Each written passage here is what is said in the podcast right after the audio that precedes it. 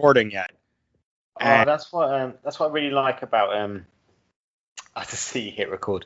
that's what uh, Edge and Christian always do on their podcast. Like like five minutes in, so many times the guests are just like, "Have we actually started the podcast yet?" Yeah, because most of the time they answer the like they, it's just when they pick the phone yeah, up. it's just when they pick the phone, so it's always really awkward. And the goodbye is always really awkward. They're always like, "Bye, bye." Yeah, I really appreciate you guys be letting me on. Bye, bye, yeah, bye. yeah, bye. Yeah, yeah, yeah, yeah. yeah, yeah, yeah. Can't wait to see you guys at WrestleMania. Bye, bye, bye, bye. But who we're not saying goodbye to is all of you lovely people who have joined us here on Rogue Opinions, where me and Nathan, we're just going to talk about some stuff from uh, San Diego Comic Con that we really enjoyed. Um, what you're hearing is the tail end of a almost hour conversation that Nathan and I had, uh, where we were just getting ready for the podcast, and now we're here doing the podcast. So hi, Nathan. Hello. Yeah, hello again. Uh, now we're recording. I'll go professional. I'll do my podcast voice. Hello. Yeah, it's really great to be here. Really enjoy. Oh myself. no, you that's you that's not the podcast voice. It's like, hello everybody, what's going on? Pretty much, it's like, what's going on, everyone? And I always go, my name, My name, yeah, yeah. my name. Combine it into one word. Uh, But uh, but yeah, my name is Jimmy Baxter, Mr. Riot if you're nasty. Uh, and as you hear, I'm joined by Nathan Greenaway, and we're here to talk about just some of the stuff from San Diego Comic Con that we enjoyed. Uh, obviously, Marvel is going to be a big part of this. TV, the DC stuff is big. Um, I'm going to talk about Magic the Gathering at one point, so you know, feel free to fast forward that. But I love it. Um, yeah. So, uh, where do you uh, where do you want to start? What was like something that really jumped out to you, Nathan? Well, first question I actually had, had for you because we've not asked each other this since we agreed. Have you ever been to a Comic Con?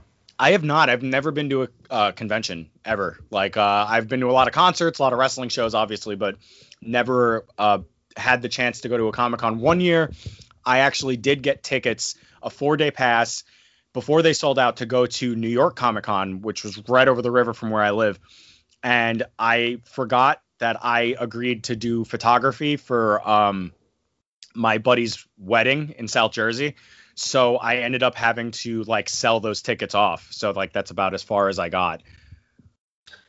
Uh, fair enough. I went to uh, London. I don't know if it was if, proper. I don't know what it's called. but I went to a Comic Con in London once.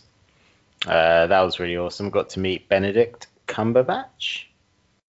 That was Okay. pretty cool. He was there for Sherlock. He wasn't there for Doctor Strange. Was this Uh, before Stranger?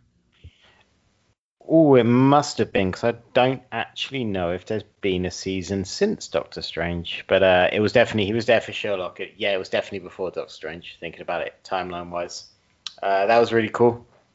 And uh, yeah, Martin Freeman was there as well. He was obviously Watson. And uh, but I didn't get to meet him because I just didn't have. I only went there on a day, and I just didn't have time to wait in both queues to meet both people. Oh yeah, you'd be there all day, I'm sure. Oh, 100%. But uh, yeah, it was really cool. Uh, t- one thing about Comic Cons, which is fantastic that everyone always talks about, cosplay. Oh and, yeah. Uh, oh, some of the people, the amount of time these people must put into what is uh, is art. It's 100%. It's an, it's an art form, good cosplay. So um, I've literally just pulled up on my computer some of the best cosplay from uh, this year's San Diego Comic Con, which is the one we're going to be talking about. And some of it's just unbelievable. Like there's a lot of Deadpool's. One person is dressed as um. I saw I saw just the uh, just- I saw the onion the onion version, like the the the like music and nerd version of the onion is called uh, the hardtimes.net. And they put out a uh, a headline that said "Woman accidentally takes home wrong Deadpool from Comic Con this year." Because just so many dudes are dressed up as Deadpool now after like the success of the uh, the Deadpool movies that have come out over the last few years. Which, I mean, they're great. They are absolutely wonderful. Um, but no news about a third one uh, in the the pantheon of Marvel news that came out of uh, Comic Con this year. Well, I think Ryan Reynolds is gonna. He's obviously gonna be tied up with that Netflix film with The Rock and Gal Gadot, which I think what was it called, Red Zone. Something like that, yeah. I mean, I just know that it's going to be the biggest moment of my year that that movie is going to come out uh, because I'm vastly looking forward to uh, how like grand that movie is going to be with The Rock and Ryan Reynolds just being just being lads, just hanging out and doing their thing. Oh yeah, I can't wait for the uh, the press tour. But can I just tell you about this this cosplay that I've just seen? Oh, what'd you uh, say? From this year's San So you know Grimace, Yes. the McDonald's mascot. Have you ever thought about Grimace dressed as Thanos? Oh no. but the Infinity Gauntlet is an oven glove. Hilarious.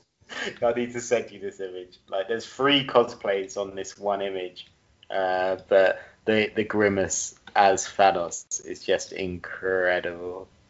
There you go. Check the Skype chat. I'm checking it now. Um. It's fantastic, and there's a there's a good female Miles Morales and a Deadpool with a wig as well. The the female Miles Morales looks like Zazie Beetz from uh, Deadpool 2. Domino just dressed up as Miles oh Morales. yeah. Oh good God. Yeah, she My does. God, well. what is that Deadpool though?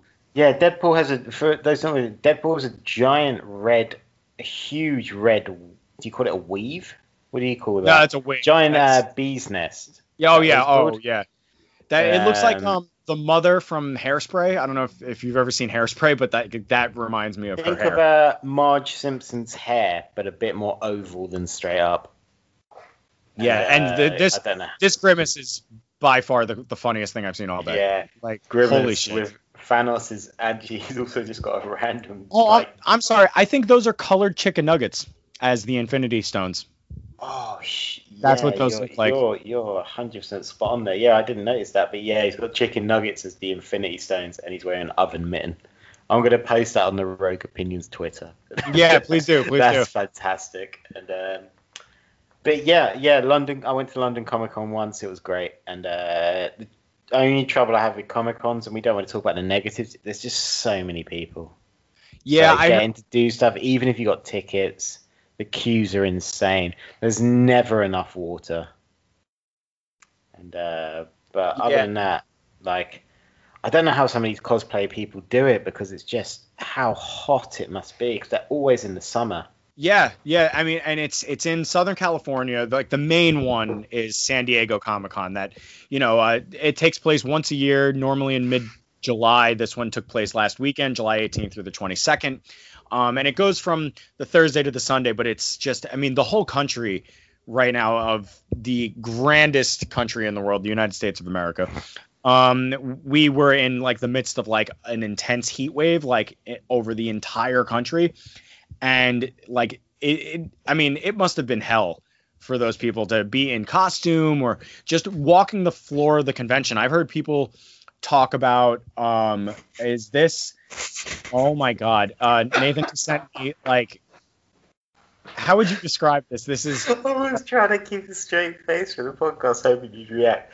Yeah, it's from this is from last year's Comic Con. This is from 2018, but it's Grimace, a panda. jack in the box doctor strange go fuck yourself There's a Loki with a weird beard, and it's just the. I'm posting these. I will post these on the Twitter the same day this gets released because that is. I just saw the lineup and I was like, "Do I Is send that- this to him? He's in the middle of a monologue." is that thor Uh, but I don't ronald know McDonald? what that is. That looks like ronald mcdonald thor Oh my god, that's what it is. He's got Stormbreaker. It must be. It's just. fun. It's just fast food icons, but dressed as superheroes. Panda Express, what is going on right now? People, Oh. okay, people have too much free time. I respect the art form, ladies and gentlemen. I absolutely do. But people, like, figure out how to cure cancer or something.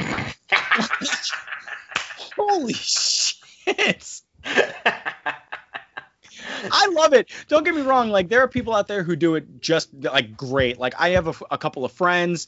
Um, if you are on Instagram, look up uh, uh Keisha cosplay.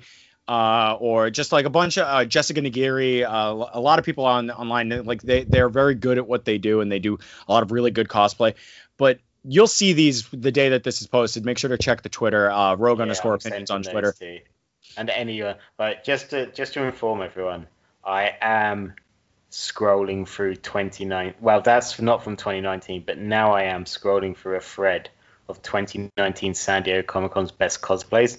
So if Jimmy is halfway through a sentence and then derails himself because I've sent him some random cosplay. Yeah, I, I apologize. Understand. I understand. I don't even remember what I was talking about. That's how like much that her gun, the Starbucks lady, her gun is a fucking latte at the end of yeah. the gun. It's amazing. Like the, um, but yeah, before because me and Jimmy do have a habit of disappearing into the weeds. Let's jump into 2019's Comic Con. And um, did you want to start on the films or the TV? Um. All right. Let's uh let's start with uh the uh, DC TV news. Um. I'm a big fan of what uh, what is beautifully called the Arrowverse over on the CW here in the United States of America, and they are gearing up for their most ambitious crossover yet. They are crossing they are crossing over all five of their current shows, Black Lightning not included for I don't know reasons, but yeah. uh, Batwoman, Legends of Tomorrow, Arrow, Flash, and Supergirl are all going to crossover into Crisis on Infinite Earth, something that has been teased from the very the very end of the very first episode of the Flash series, where uh, you see the giant uh, newspaper article about the Flash disappearing in a crisis. Um, and the first half, from what I understand, the first half of the Flash, if you've seen the sizzle reel, uh, is that um, Sendhil Ramathi from, and apologies if we fuck up any names during this. I'm just yeah, hundred percent hard names to pronounce. I'm just gonna say it. Um, Sendhil Ramathi from um, Heroes fame, who played Mohinder on Heroes, will be playing the bad guy Bloodwork, uh, who you know sounds like what he sounds like. He is a person who has powers that can control people's blood. Um, he is the bad guy for the first half of the first se- of this season of our uh, Flash, because after Crisis, everything changes.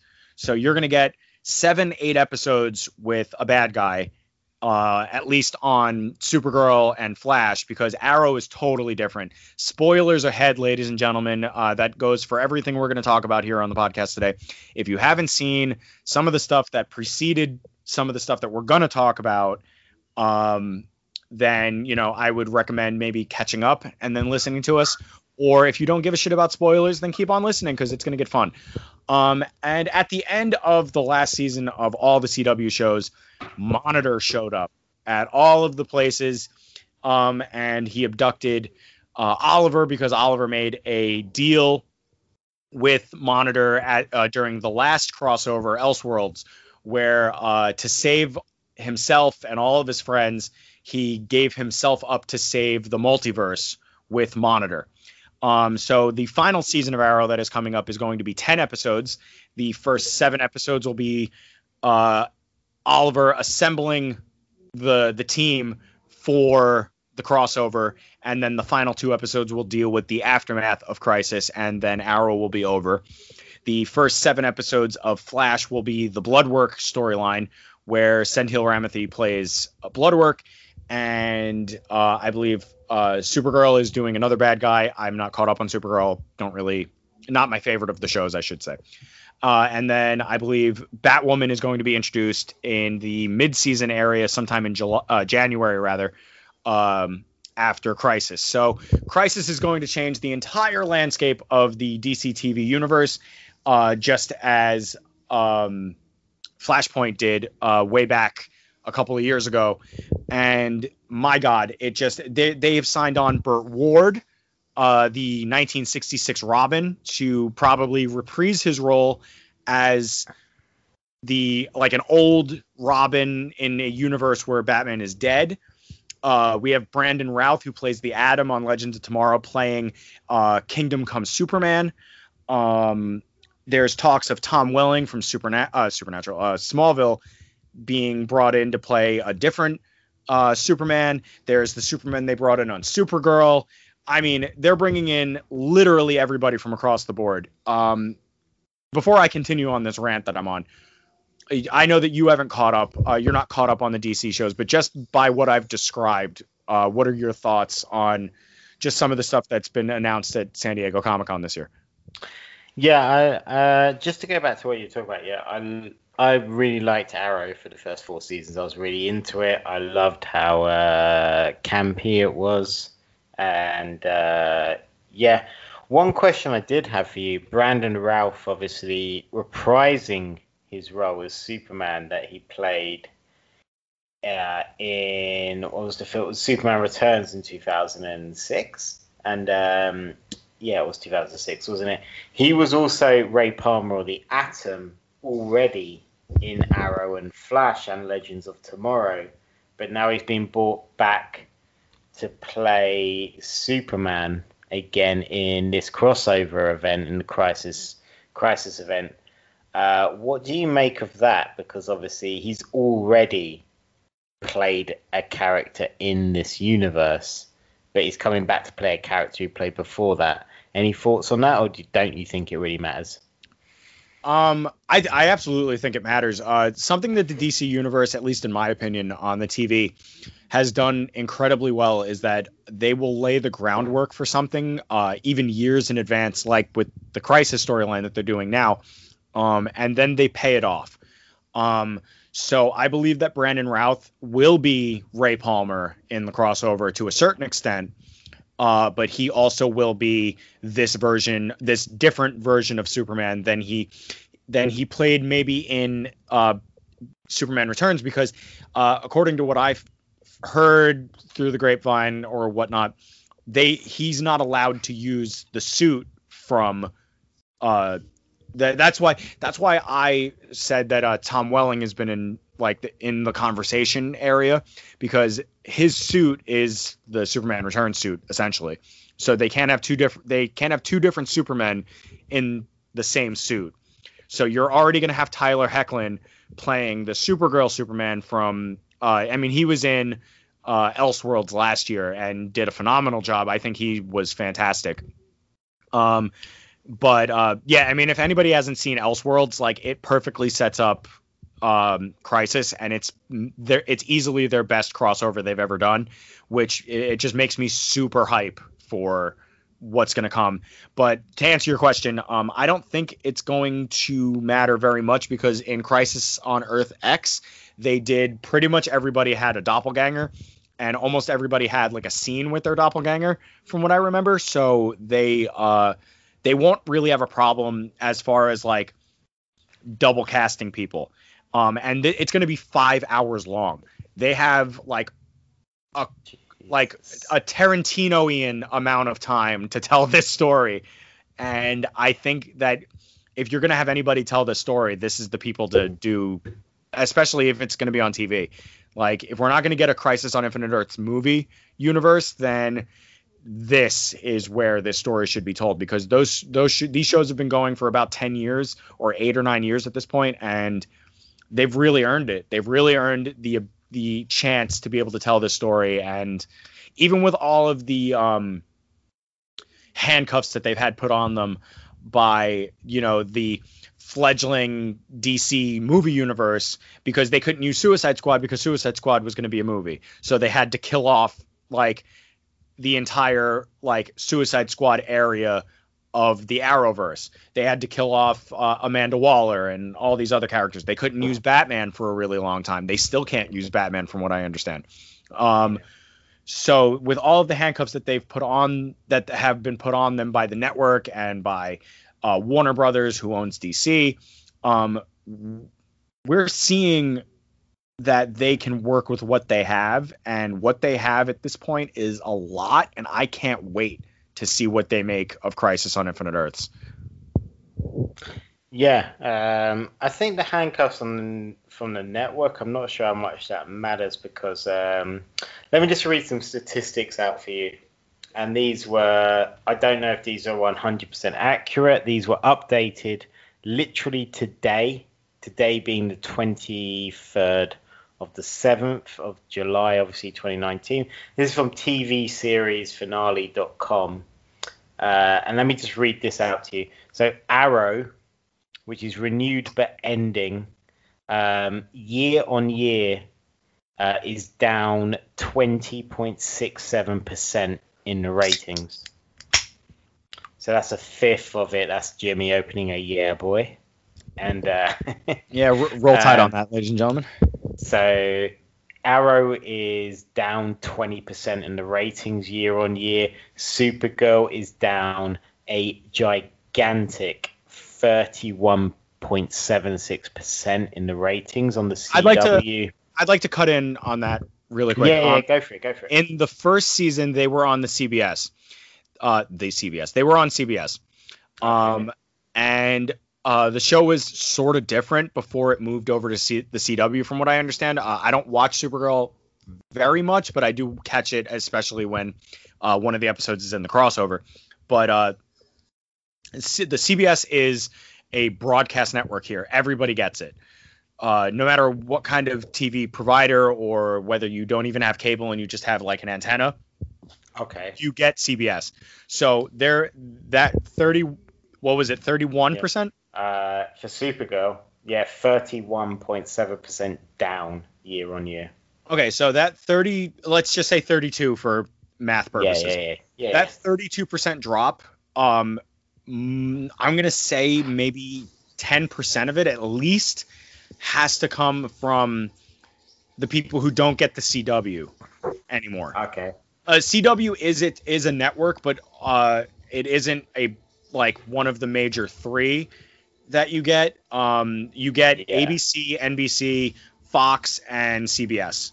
And just to cut, just to cut in. Sorry, Jimmy. No, uh, go just ahead. To cut in because we've not mentioned this. So I'm not. Uh, I'm I myself. I'm in the. I'm in England. I'm in the United Kingdom. Jimmy is in New Jersey, America. So um, when we talk, when we start talking about networks and what shows we're on, neither of us will probably have the 100% knowledge on what the other is talking about on where shows are shown. So I think that's worth pointing out before everyone thinks, oh, why is this idiot Nathan not know about American networks with his oh, English yeah. accent? Oh yeah, yeah, because because the the guy the guy who's who literally sounds like he's like the guy who's gonna be from yeah. New Jersey yeah. and the guy who's gonna be from the UK. Yeah, I just think that, it's worth. Yeah, the only reason I point out is because I've just chucked a load of American. Um, obviously, I've just chucked a load of American um, TV ratings at you, which I have in front of me, which I found online. But I don't I don't live in America, so I don't have this network knowledge. So before everyone thinks Jimmy's just talking to an idiot, he is talking to an idiot, but not an idiot on American networks. I'm more really talking to the people when I uh, I pontificate as such. Yeah. Um, so the other one, obviously, you just said about that. Um, do you know where the Flash has the Flash changed networks? Because that's also massively down. Arrow, Flash, Supergirl, uh, Arrow, Flash, and Legends are like the main ones. Okay, because Flash is, according to this website, year on year down 23.87%. That I mean that makes sense. Um as we were just, just reading that statistic, Charlie, just reading that statistic, that's catastrophic. That's, yeah, they're, that's they're, that's huge.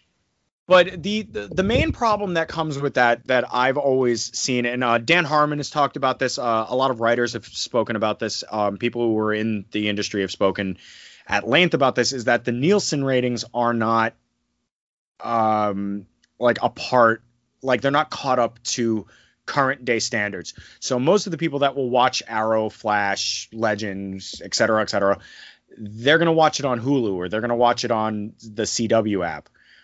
Um, so does it say in the the table that you're reading out, like if they're the Nielsen ratings or they're like just the are they the plus three or the plus yeah, seven? These are uh, these are Nielsen ratings. Right. So then that doesn't account from again, from my knowledge of the Nielsen thing, those don't account for online viewings. They also only account for DVR viewings on a plus three days and plus seven days, um, like statistic. So um, saying that uh, those are big numbers, regardless. I mean, even if they're a quarter of the way right, you, you know, a downslope in viewers is kind of to be expected to a certain extent because some of the stuff hasn't been as good as it was in the earlier portions of the show because it was more of a novelty and now Flash is going into season six. Arrow's going into season eight. Like they've been around for the better part of a decade. Um, so the special effects that used to blow our minds uh, in the early days of these shows are now just sort of commonplace, especially with the Marvel movies being as insane as they are graphically and visually and whatnot. Um, you know, they, they, it, like, like I said, like the, there is more to it than just the numbers that you're reading out, which I feel like the numbers are uh, incredibly valid. Don't get me wrong. Um, it's just that they also don't account for different things because only a certain percentage of households in the United States have the Nielsen ratings as it is.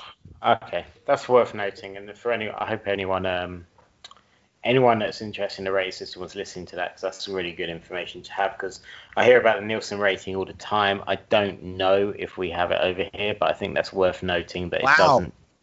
That doesn't. sorry, yeah. I do- mean to interrupt, for, for anyone, for anyone, um, yeah, for anyone that's just, uh, I've, uh, I just sent Jimmy the link for the CW, and uh, it's not good on the Nielsen rating. It's not good uh, listening, but for anyone that's interested in the Nielsen rating, just listen to what Jimmy said, uh, explore more and find out what that means. And I know that um, if you ever listen to 83 Weeks with Conrad Thompson and Eric Bischoff to bring it back to wrestling, they always Eric always talks about the Nielsen rating about how it doesn't really it used to apply a hell of a lot, but these days it doesn't apply because it does not take into account how many of the things you can watch on an app and how many things you can watch this on. Uh, you can watch TV on so many insane amount of platforms these days. The the Nielsen rating perhaps doesn't matter, but I don't know if the Nielsen rating applies to the United Kingdom.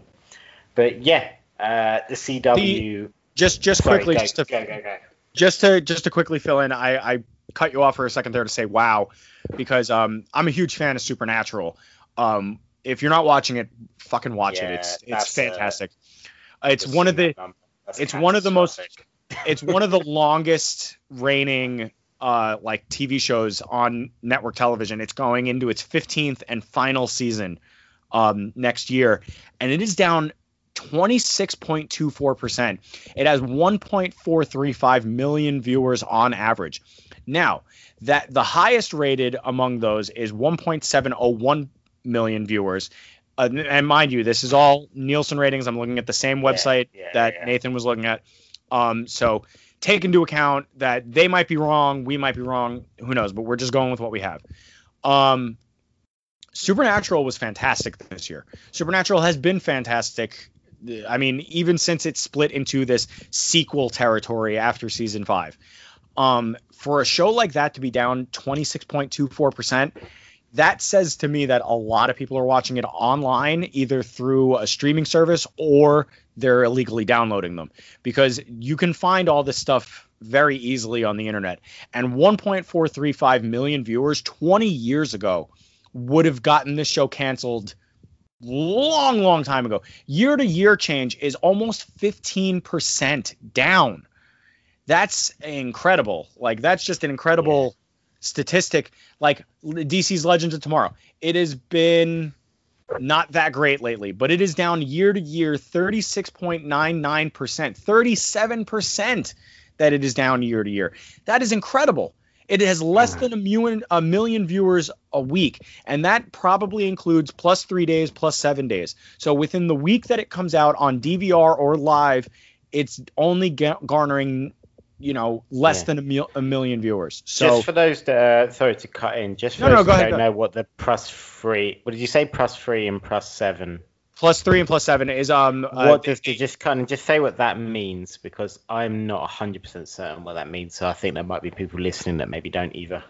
I'm taking this uh di- like directly from uh, con- uh, not, uh Bruce Prichard on um uh, something to wrestle with. Something to wrestle with, yeah. Um, uh, but he obviously worked in TV for a very long time, and um, the plus three and the plus seven are uh, the Nielsen people trying to keep up with the changing technologies, and people started getting DVRs. DVRs uh, started be. I think you guys have skyboxes over there. right? Yeah, That's- there's loads of different ones, but Sky Plus is uh, our, I think what would is DVR basically means you can record a live show and watch it back later.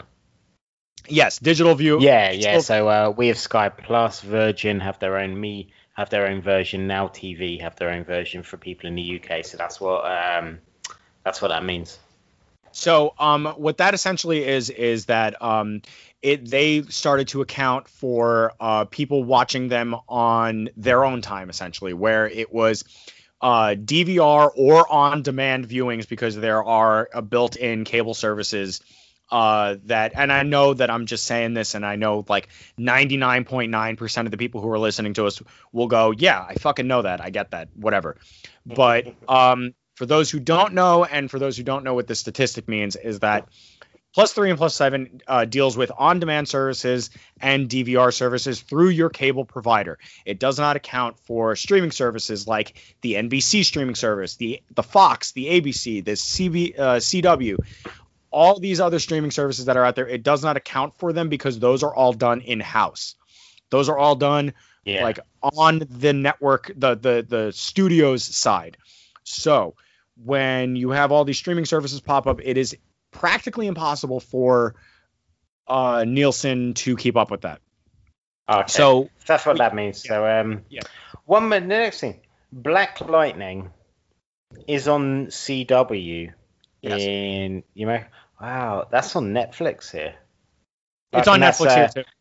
Oh, because that's literally each episode is uploaded weekly on Netflix, so you have to watch an episode, wait a week, wait a week, sorry, uh, to watch the next one. That's interesting.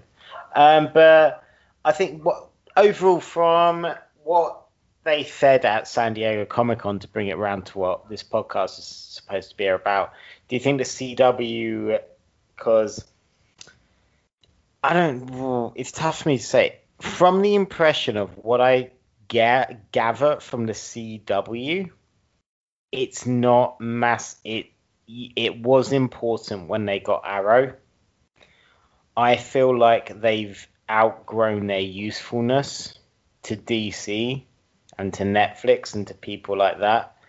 Do you get that? Am I getting the wrong impression from that? No, I, I think that's that's a totally valid um like opinion of it uh, because uh, regardless of what the actors are looking for, what the writers want to do to move on and whatnot, um, I believe that Arrow has sort of outlived its usefulness in the DC TV universe. Yeah, Flash is definitely the standard bearer for for this universe at the moment Yeah. because excuse me sorry uh, drinking beer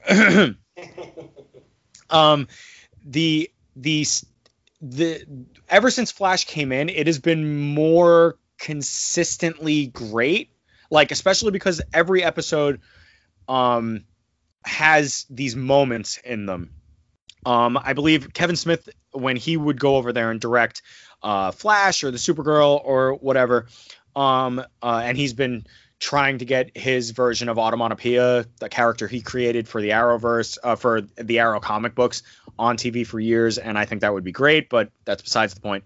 He said that uh, Marc Guggenheim and uh, the other guy who got me too, I don't remember his name, but it doesn't matter.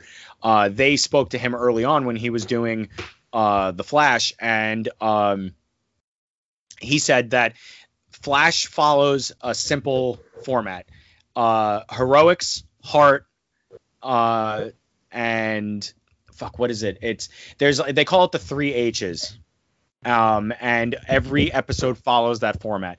You're gonna get the flash being the flash but you're also gonna get barry being barry and there's the relationships are powerful. And yes it's a soap opera. It's a soap opera for adults in prime time. We get that.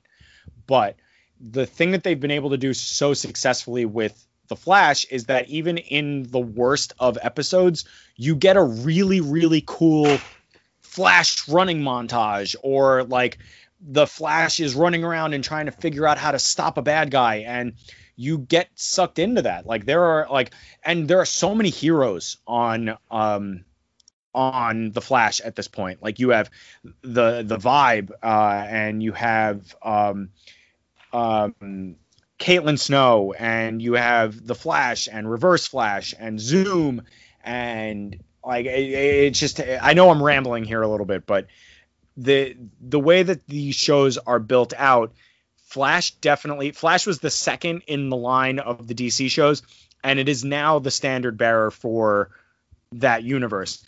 Plus, Arrow's going into its eighth season.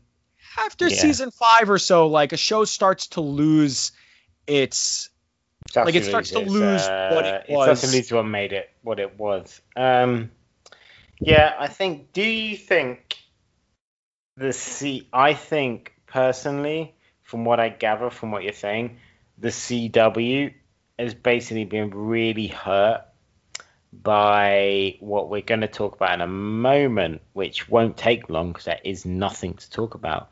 But DC's movies, there's nothing to back up DC's, quite frankly, I think general brilliance in TV and the way it's used to CW and it's used to Netflix over here in the UK because we obviously don't get the CW um, to build its shows, but then the films have been so weak. In that sense, do you think that perhaps if the DC cinematic universe was stronger, that we wouldn't be seeing these? To be honest, these figures are ugly. They're really ugly in the ratings. Do you Well, think those- if the films were ratings- stronger? Those okay first i want to i want to speak on the ratings thing um those ratings are like if you if you uh, stay on uh, tv series finale.com and look up like just like the cbs ratings and Yeah, we'll fox um, ratings what we'll do. So we'll post the exact link we're looking at when we release this episode. I will post this link on the Rogue Opinions Twitter. uh yeah for reference please go over to and this isn't just a plug but this is like this episode is very reference heavy Uh, I can tell don't have to already that this will be don't have to reference heavy. us, but this is what we're talking about. Yeah, yeah, exactly. So um the the the ratings problem is a problem that's across the board. Um you aren't getting statistics and the only reason that you that we as people are conditioned to believe that these are terrible ratings is because back in the 90s and the 80s and the 70s in the time before the internet was what it was today everybody had to your TV was appointment viewing. You were you had to be there to see something otherwise you fucking missed it period. That it was over it was gone. Like um i believe the highest rated tv thing that's ever happened is the series finale of mash over 120 that's something that isn't a live sporting event. 127 or so million people tuned in on the night and time that the f- series finale of mash aired and watched it together. We as a nation came together and watched MASH end. It went 11 seasons, people loved it, et cetera, et cetera. But then when you, in comparison, see some of the shows like today, like some of the biggest shows on TV only get uh, like a million views on network. Then, of Yeah. course, there's like, there's outliers like uh, Game of Thrones was getting 16 million or something, or 20 million. The Walking Dead Yeah. gets like 9 or 10 million uh, views, uh, like not views, um, in the ratings. So Yeah. like there are outliers on cable, but that's because you pay for it because you're going to sit there and you're going to watch um The Walking Dead. Like if you're 10 seasons in, into The Walking Dead and you're one of the 9 million people that still watch it even though the ratings are decreasing as it is. And we'll get to The Walking Dead and their announcement from San Diego in a moment. But I think I think that long. I yeah, exactly. It, it's coming to theaters, ladies and gentlemen. You're not going to be able to watch it on AMC, even though they told you. Yeah, you so let's uh, let's wrap up on the Nielsen ratings just because we've been we've been Well, because the ratings- for a while. the ratings what's like- conversation- what's your just just to wrap it up because we've been hanging on this for a, a while. I'm just um, not that I need to go anywhere, but just like just to wrap up our thoughts on this. Uh, you think basically the Nielsen rating as it is in America, which is obviously one of the biggest television markets that we're going to talk about, is a wee bit out of date. Uh, I'd go as far as to say it's totally antiquated. It doesn't need to be around anymore, or if it is going to be in, around under that name, so people, you know, have the like the branding, I guess, of Nielsen in their head. Like they need to figure out a way to start monitoring all of these streaming services as well, because these shows are doing better than they are portrayed to be. Yeah, and uh, that's going to end our thoughts on the Nielsen rating. There's there's plenty more that I want to add to that conversation, but I think for uh, for me and Jimmy, I actually think based on that, there's a whole other podcast that we could spend dedicated on that because I've got some thoughts on what he's just said. Um, if you've also got some thought, I encourage you to do your own research.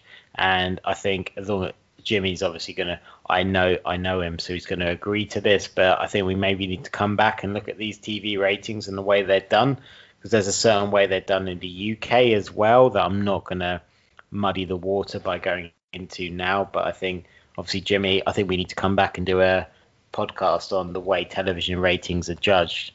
Oh, absolutely. Um, and keep in mind, uh, neither me or Nathan work in that industry specifically, but as fans and as somebody who has seen a lot of his favorite shows get canceled, get renewed, get recanceled, yeah, get moved 100%. over, it it all comes down to these antiquated numbers. And uh, yes, we definitely need to come back and yeah, we'll have sort of a long form discussion about this because we could spend two hours on this easy. Yeah, 100%. And uh, we're at risk of doing that. But let's get into San Diego Comic Con. And I think now that we've done television ratings for so long, let's absolutely jump into what everyone went absolutely fucking nuts for.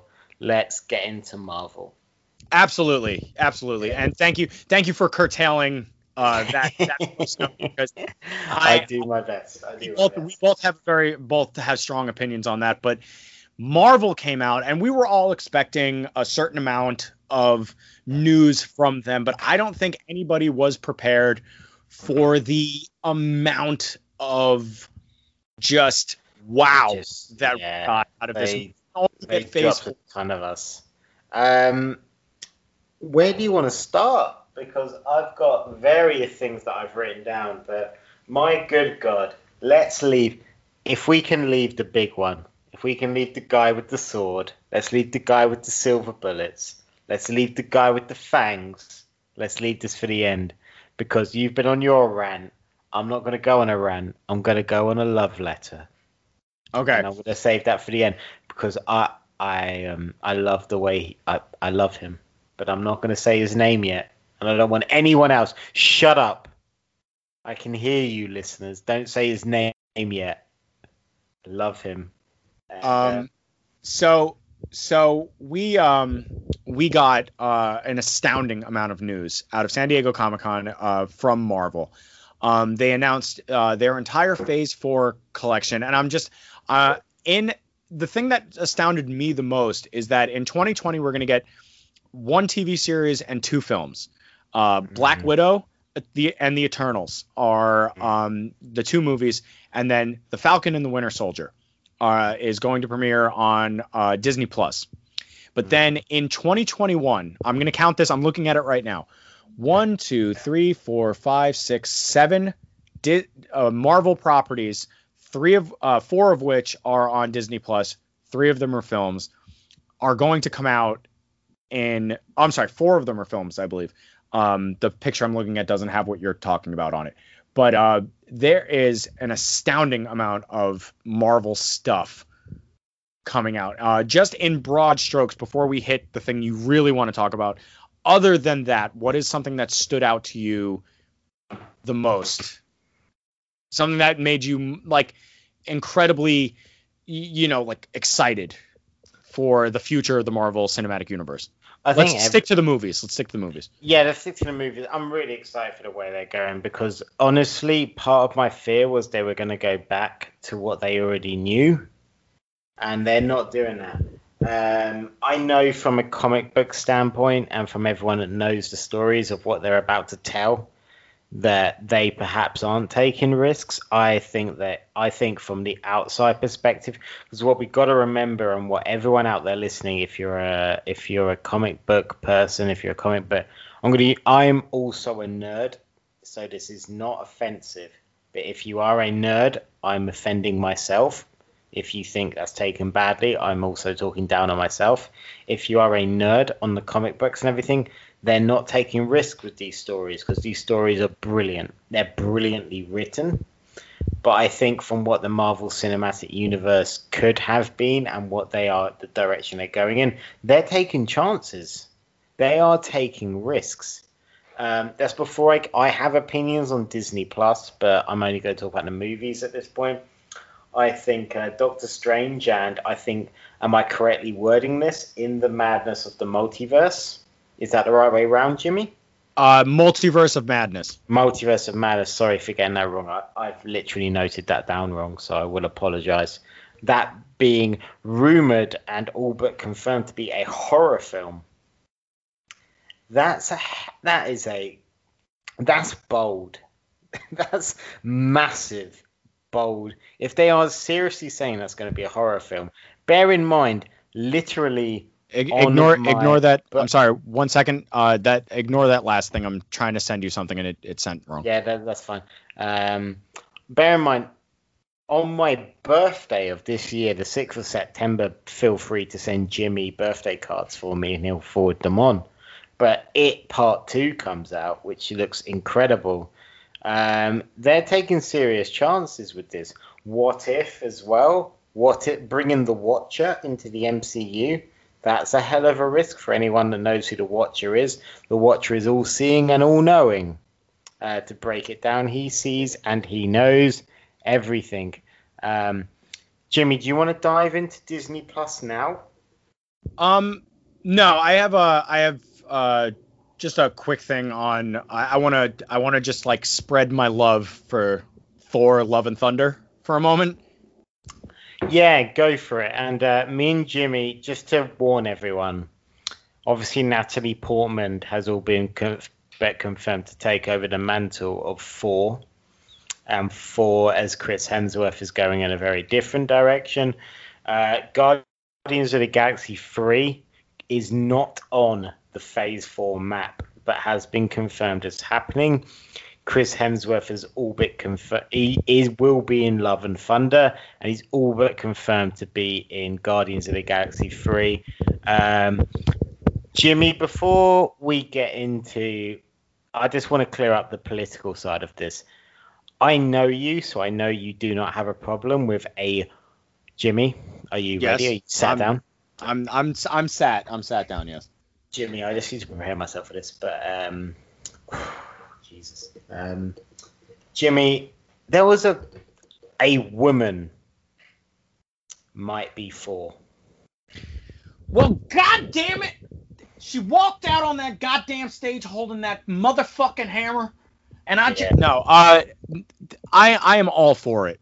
I'm all for it. I know from listening to. Can we uh, get? Can we do? Can we just quickly? In the comics, there has been a female Thor. Yes, there has. Uh, carry on. But I, I just want to confirm as well, me and Jimmy, for anyone that might be disappointed that we aren't going very angry.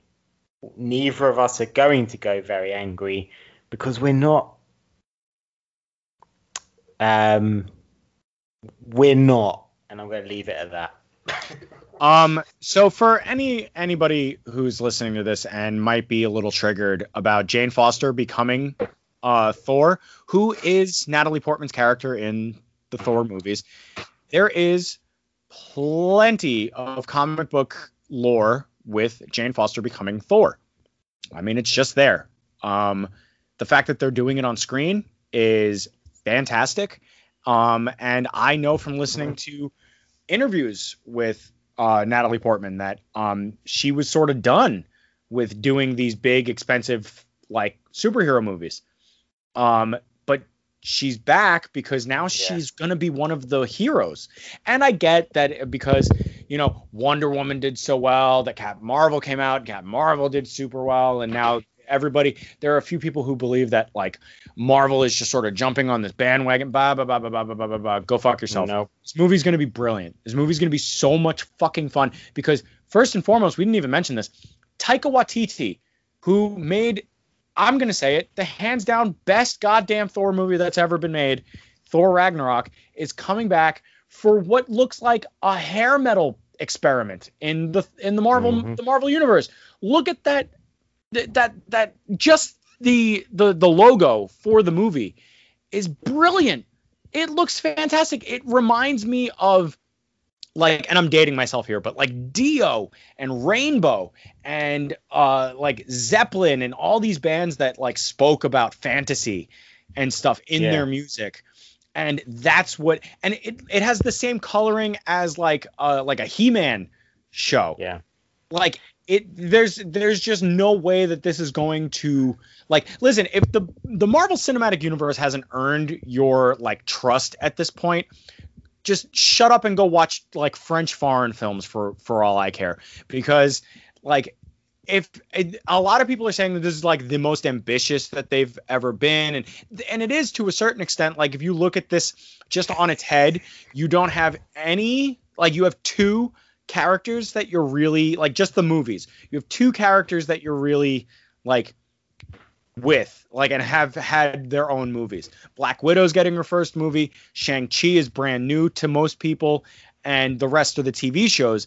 But then you have doctor strange and thor. Doctor strange is going in a totally different direction is going to be a horror movie or well it was it was said by i think benedict cumberbatch on stage at uh, san diego comic-con that it's going to be the first truly scary and i'm using the um, inverted commas for that. Yeah. um, Yeah, and I believe them be that. like, scary. um, like, and again, for like Jane Foster's been around for a long time as a full character, and if I can read this sentence, if you don't mind, Jimmy, to no you, please go ahead in a 1978 and then separately a 2014 storyline, Jane Foster is revealed as deemed worthy to wield Thor's hammer Mjolnir.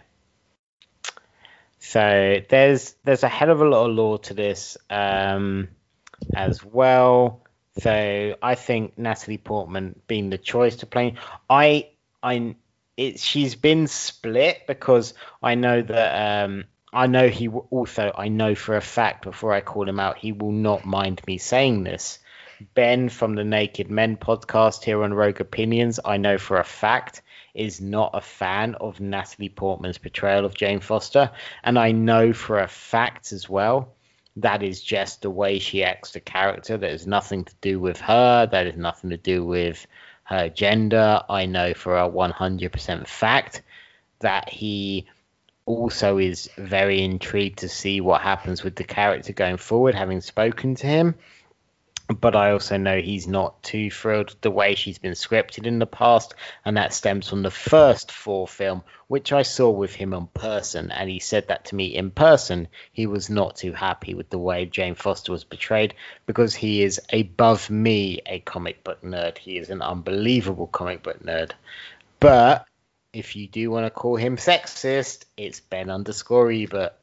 Uh, but I know, I know, just uh, that's a, I know he's not. I know he just is a big comic book nerd, and he wasn't too happy with the way the first Thor film was portrayed. Go on, go on, Jimmy. So I just, I know I need to clarify that in 2019.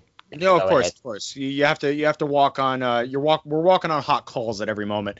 Um but if anybody has any misguidings about Natalie Portman as a person or whatever, just go and listen to her Natalie Portman raps that the Lonely Island put out.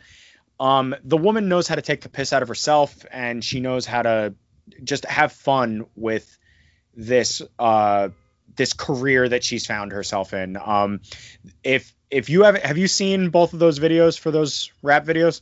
Yeah, yeah, I really have. The- They're, they're the incredible. funniest She's always incredible. You know what? Um, and just to completely cut in, and I will derail you. Uh, Natalie Portman in interviews couldn't. I think she might be the actress or actor outside of Jake Gyllenhaal. If you had to look at an actor or an actress and go, yeah, they're going to be really awkward in interviews, I think Jake Gyllenhaal and Natalie Portman uh, go against that narrative. I think they're both unbelievably hilarious at all times. Because I think Jake Gyllenhaal, just because of the stuff he's done before, um, yeah, I know he's famous now for the Life, uh, the Life movie, as in the movie called Life. Um, press or what do you call it? Press junket with uh, Ryan Reynolds and Jake Gyllenhaal. But before that, he was always seen as being a very serious and a very boring guy. I think Natalie Portman gets stuck with that as well because I think she's hilarious. Yeah, And, for uh, sure, for sure. The the funniest thing I've I've seen in the last like I'm gonna say ten years is um during the video for the second Natalie Portman rap where the the person who's asking her the questions in the rap song is about to start talking about the prequels and she's just like say something about the motherfucking prequels bitch like it's just unbelievable Yeah. to me how funny that some some not just how funny she is, but like just how some some of these people have come forward and that they're just legit funny people that like don't take themselves too Yeah. seriously. It's just comedic timing, but um, but yeah, I think for Love and Thunder, I think it's going to be brilliant. Um, I have no Waititi after Ragnarok. I've got no doubts he knows the characters.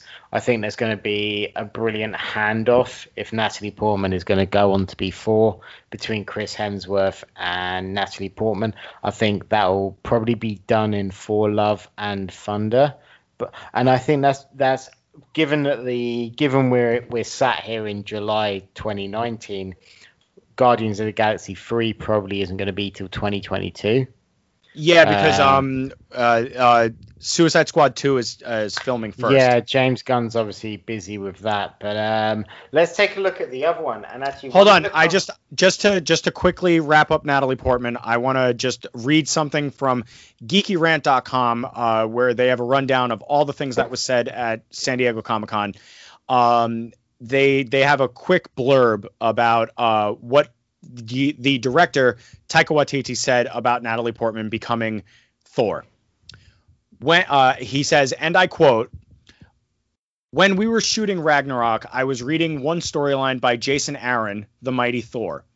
And for those who know that storyline, it's incredible and introduced Love and Thunder, and for the first time, female Thor. Uh, it feels pretty good. I've always had, uh, Portman came out and said, it feels pretty good. I've always had a little hammer in me.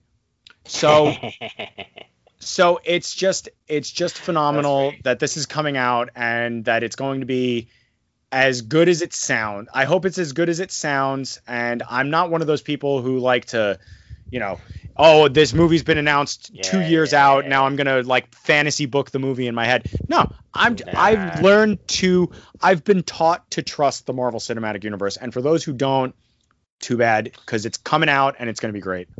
Let's um I was going to bring up this conversation point later on after we talk for anything, but I think let's bring it up now um, before we talk through everything because this, this is going to be a long podcast, by the way, guys.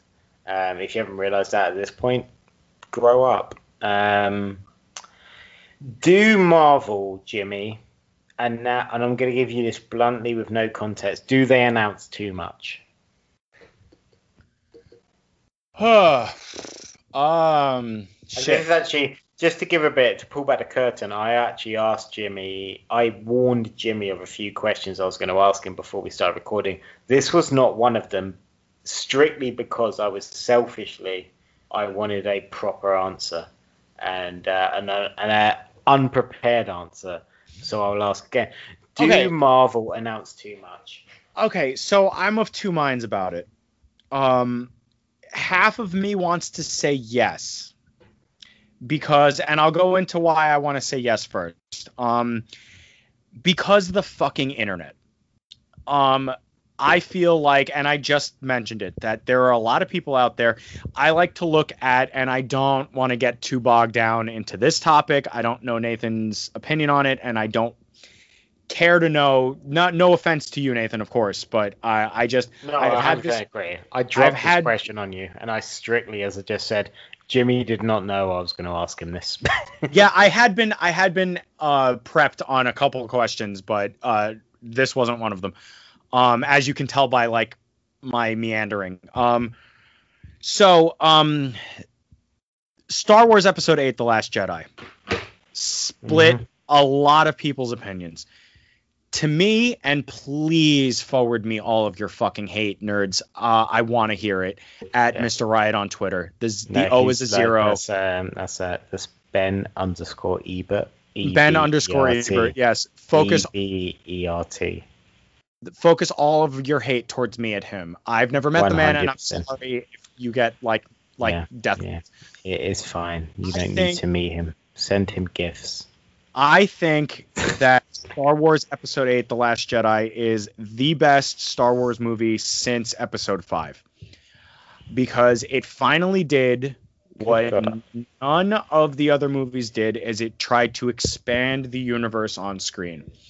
But the reason that movie got such a poor reaction, in my opinion, is that they announced it two years out. And everybody and their grandmother decided to fucking like lay the movie out in their head. They wanted certain things. They wanted to know who Rey's parents were. They and believe me, I've heard it 150 million times. I don't fucking care what your opinion is. I'm over it.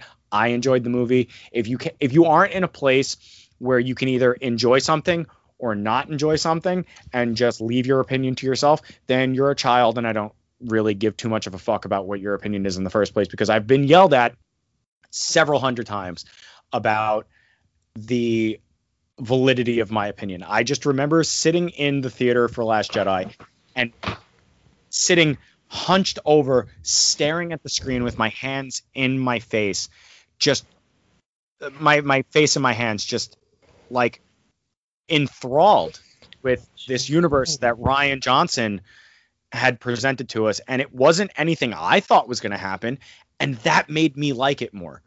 So when you're at home and you see Phase Four come out, and it's got I don't know, one, two, three, four, five, six, seven, eight, nine, ten things. uh, Just in the picture that I'm looking at on geektyrant.com, there are ten things that are in front of me. I am not fantasy booking any of those fucking movies or TV shows because I'm of the opinion that you can't do that because you're going to just be let down. Because at the end of the day, we're as people sort of like inclined to like buy our own bullshit. So if they were to say that the Eternals is coming out, but it's not coming out until 2022, and we're going to tell you exactly who's in it, and we're going to tell you exactly what it's covering, and this, that, and the other thing, and then everybody and their grandmother went out and bought eh, like some Eternals comics, you would have a frame of reference. Your frame of reference is different because of the person that you are. We are all snowflakes, and not in the PC we're all fucking snowflakes because everything fucking bothers us now kind of way. We are Jimmy, snowflakes. Jimmy, Jimmy. Can I- Yes. Like the Eternals is. I don't mean to cut you off, and I'm going to leave this entire bit in the podcast. The Eternals is coming out literally next year. Like, um, there's a film coming out in summer 2021 called What If. Mhm. Can I ask you, what the TV. fuck are you on about? It's the t- it's a TV series. No, no, no, no, no. What the fuck are you on about? I'm just saying. I'm just saying that like Jimmy, Jimmy, like like orange squash. Concentrate this argument. okay, thank you. Um, I do I do have a tendency to be very Bill Clinton. Um, What I'm saying is- what is don't- about, man? don't fucking fantasy book. Just wait no, for things. no, no, no, hang on. I asked you, are Marvel announcing too much in advance? My my answer is no. Okay. Because you think people have too heavy an expectation. To be honest, um, to bring this back round, and a lot of that was comedy. Um, I think there is a point to what Jimmy was saying and where he was going, and I think you were you were you were going on a marathon there. But a lot of yeah, it was. we spent we spent 45 minutes talking about ratings, so now I'm in a, like a very like sermon on I the think I think Dis- I think the trouble with Phase Four is Disney Plus adds a lot of speed bumps, and um, let's begin on that. And I'm gonna bring the I'm gonna bring it right to the start, which is May first, 2020, uh, which is Black Widow. Uh, Black Widow is obviously going to be Scarlett Johansson's joint film for the Black Widow character. We've seen the Black Widow character since the first Avengers film uh, back in 2012 and uh, she's been fantastic. I don't think anyone can disagree. She's been amazing in every film that she's been in. This film is going to be set between Civil War and Infinity War, Um, now that pulls back to a lot of memories and a lot of maybe I don't quite remember what it is, but Civil War and Infinity War, I don't remember being a long time between those films talking about film lore. I'm not talking about actual years in real life. I'm talking about films. Um, Jimmy, A, do you think this is a good idea? Do you think we need it as a film? Because they do have the option to put this on Disney Plus, and they obviously have the money to put this on Disney Plus. Do you think this needs to be a cinematic release? And do you think it's an important story to tell people? Yes, um, because I feel like they are by announcing that it takes place between Civil War and Infinity War. Uh, just a quick Google of how long is it between Civil War and Infinity War. Infinity War is set approximately two years after the events of Civil War. As the Russo said, everything is based on when the last movie came out. Yeah. Um. So there is plenty of time for the uh, Black Widow character to have gone and done other things. Um. But I feel like this is like an intentional swerve where they want you to believe that this is when that movie is set, but I feel like especially with the Doctor Strange movie entirely dealing with the multiverse that we're going to get some sort of tag where because she sacrificed uh sorry, I'm sorry ladies and gentlemen spoilers again. She in Endgame sacrifices herself for the good of the team and the good of the galaxy essentially. Um I feel like she is in that like place where uh, Thanos and young Gamora had a conversation at the end of Infinity War. Um, I feel like she is in that place where what did it cost you? Everything. Yeah. Yeah. I mean, I think I think the reason they've announced this for a film and for Di- excuse me, and for Di- not for Disney Plus is an intentional swerve, and that means it's going to add more to the lore than they're giving out. Because just saying, bear in mind the Falcon and the Winter Soldier, which I don't know if we're going to spend much time on. Uh, that's a Disney Plus series. Those are two huge actors. That's Sebastian Stan and Anthony Mackie. Those aren't, those aren't cheap guys to book. And uh, getting Scarlett Johansson is saying, "Oh no, this is going to be a full cinematic release." I feel like more laws and more things are going to happen in that film than they're giving off. I want to think that, and there's a reason I want to think that, which I will get to later. Um, but really, my next thing on the Marvel stuff before, because we're going to kind of, I think from this point we're going to rush through the Marvel stuff. Yeah, absolutely. There's a lot of more stuff that I want to talk about that aren't isn't necessarily Marvel. And there's one Marvel thing that I really want to talk about, but I'm not going to talk about him because he's beautiful and um, he's a vampire. But I'm not going to talk about him yet. Um, and Shan... he walks in the day. He walks in the day. Shut up, Jimmy. You're making it too obvious. Um, oh, oh, I'm making it too obvious. Shang-Chi and the Legend of the Ten Rings. We are getting a real Mandarin. The Eternals is also happening just before that. There's a ton of people in that. It looks amazing. I don't know if we can really add anything to that other than until we see it. I don't know like uh, anything Eternals, to be honest. Yeah, so that's what I figured, and I kind of guessed that. So uh, Shang-Chi and the Legend of the Ten Rings. Sorry if I'm pronouncing that wrong. We're getting a real Mandarin. Um, it kind of, to me, brings light to the fact that Iron Man 3 was a ginormous troll to the fans, and they brought Ben Kingsley in to be that troll.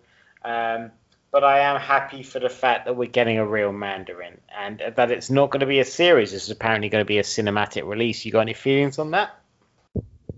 Uh, I mean, I just, I, I'm, like I said, I trust the Marvel Cinematic Universe, so okay. it is what it is. Like, I'm, I'm looking forward to it because uh, Shang Chi is another, uh, another character I'm not very familiar with, and I would love to see the Marvel version, the cinematic universe version of this story. Like, why yeah, not? I, yeah, I mean, in the comics, the Mandarin was always kind of an Iron Man villain, which is why they put it into Iron Man three. But they obviously put it in with Ben Kingsley as a troll for the real vic- for the real villain of the film.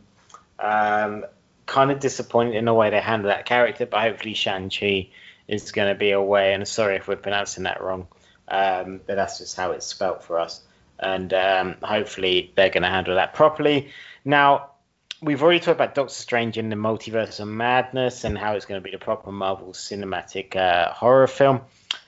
I'm going to bring it up here, which is my point there was a press release and it was highlighted by IGN, which is obviously one of the biggest gaming networks, moving networks across the world and across YouTube and everything. That Vision, which is obviously uh, Vision, not obviously if you don't know, but Vision and Scarlet Witch is going to be Paul Bettany and um, one of the Olsens whose names just disappeared from my head. Elizabeth, Elizabeth Olsen. Elizabeth Olsen as Scarlet Witch. Scarlet Witch uh, Paul Bettany as the Vision is not going to be in Doctor Strange. Apparently, at this point, we don't know, but Scarlet Witch is going to be. But the series and the films are going to be linked, and this is where my issue appears because I saw this and I went, so shit. If I pay a full cinema ticket to go see Doctor Strange in the ma- in the multiverse of madness, there are going to be part of the films part of the film, sorry, that I do not understand or I not do get reference to unless I also pay the 9.99, which is the reported and confirmed price of Disney Plus, and I have also watched WandaVision or WandaVision, however it's pronounced. I take issue with this, and me and Jimmy haven't haven't had a proper conversation about this beforehand. Um, do you also take issue with this, or am I off base? Um, okay.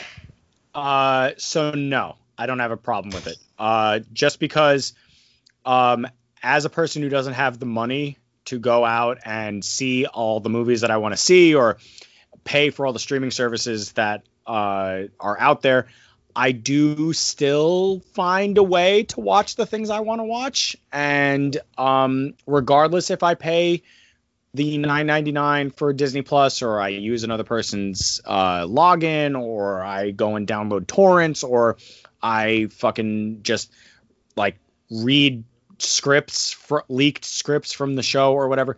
It's not going to matter to me, and I don't think it's going to matter to a lot of different people that um like like it's not going to matter because if you want to you, if these things are going to be connected which it seems that they are especially because elizabeth olsen is confirmed for the movie that if they're confirmed and they're going to be in there then you're going to seek it out. You're going to watch it. Um, elizabeth olsen said it's going to get weird. We're going to get deep. We're finally going to understand wanda maximoff as the scarlet witch so this will be very like a character piece. I'm I'm thinking it's also going to be set back in like the 50s or something. So I'm thinking I'm getting a very uh, Legion vibe from uh, WandaVision. Just that it's going to be weird. Yeah, and I mean, like, I'm talking about this. I'm talking. I've taken a stance of being very cynical about this, and sorry if you can hear the uh, dog in the background. My neighbour's dogs decided to go absolutely insane. Um, this is 2021 when these things are coming out, but the press release was that the show and the film were going to be linked, uh, which immediately, obviously, the internet brought attention to the fact, oh crap, am I going to have to pay the reported price of 9.99 for Disney Plus to understand fully what I'm then paying a full cinema ticket to see Doctor Strange in the Multiverse of Madness, because those were the two things that were reportedly linked at Comic Con and saying, hey, watch WandaVision, watch Doctor Strange in the Multiverse of Madness, you understand them all. And that's where people went, hey, I paid full price to watch cinema tickets, I want the full experience, which I completely get. Um, I don't think we're going to know more for a while, so I don't want to judge it too heavily and say, uh, oh, don't watch this because it's uh, don't insult anything and don't like presume that everything's going to be crap because of Disney Plus. It's just kind of another subscription service. Um, have you got anything to add, Jimmy, or can we move on? Um, I have one quick thing to add. Um, go for it. Go for it. That, like, honestly, um, because they know people are going to show up for the movies. Um, so regardless of whether or not there are going to be people who seek it out, if they just put on like a, and I know this is going to sound, uh, I guess, sort of like too simplistic, Um, but they could just add a, you know, previously in the Marvel universe, sort of like recap of WandaVision for those people that aren't going to spend the time, the I don't know, eight hours or 10 hours, or I don't know how long the show is going to run, whether it's going to be half an hour, an hour, Yeah. regardless. So they could just add like a little like recap and then start instead of like a cold open for Doctor Strange and the Multiverse of Madness, you put a recap and then the Marvel fly in and then the movie starts. I mean, that's, the- just something they could do. Yeah, that's the other thing is obviously we don't know at this point because Disney Plus isn't here. But if WandaVision is 8, 9, 10, 11, 12 episodes, and then they're saying, hey, go see Doctor Strange, that's a hell of a lot of time. Even if the episodes are just like half an hour, that's a hell of a lot. That's that's what nine episodes, four and a half hours. So that's uh, a lot of people during their lives. Like a lot of people don't have four and a half hours to give up to watch WandaVision and then go so they can fully understand a film they're about to go see full price to see. Um, but to this is two years ahead of us, or a year and year and a bit. If Fal- the Falcon and the Winter Soldier is coming in uh, fall of 2020, so what's that like? Six months, eight months away Yeah, from something like right that. now. Yeah. From right now, so we'll know more when Disney Plus actually appears. And Disney Plus comes out the the first week of November. So Okay. We have November and then the beginning of the year to look forward to Yeah, Falcon what- Winter Soldier. Well, I think maybe uh, holiday time or Christmas time, uh, me and Jimmy will sit down and decide what we know from Disney Plus a few months in. But the other things they got What If, which is they're bringing the Watcher into the MCU for any comic book fans. That is a goddamn powerful character to bring in. He's a guy that just he knows everything, he watches everything, and they're reportedly bringing in 25 MCU actors to portray characters about What If.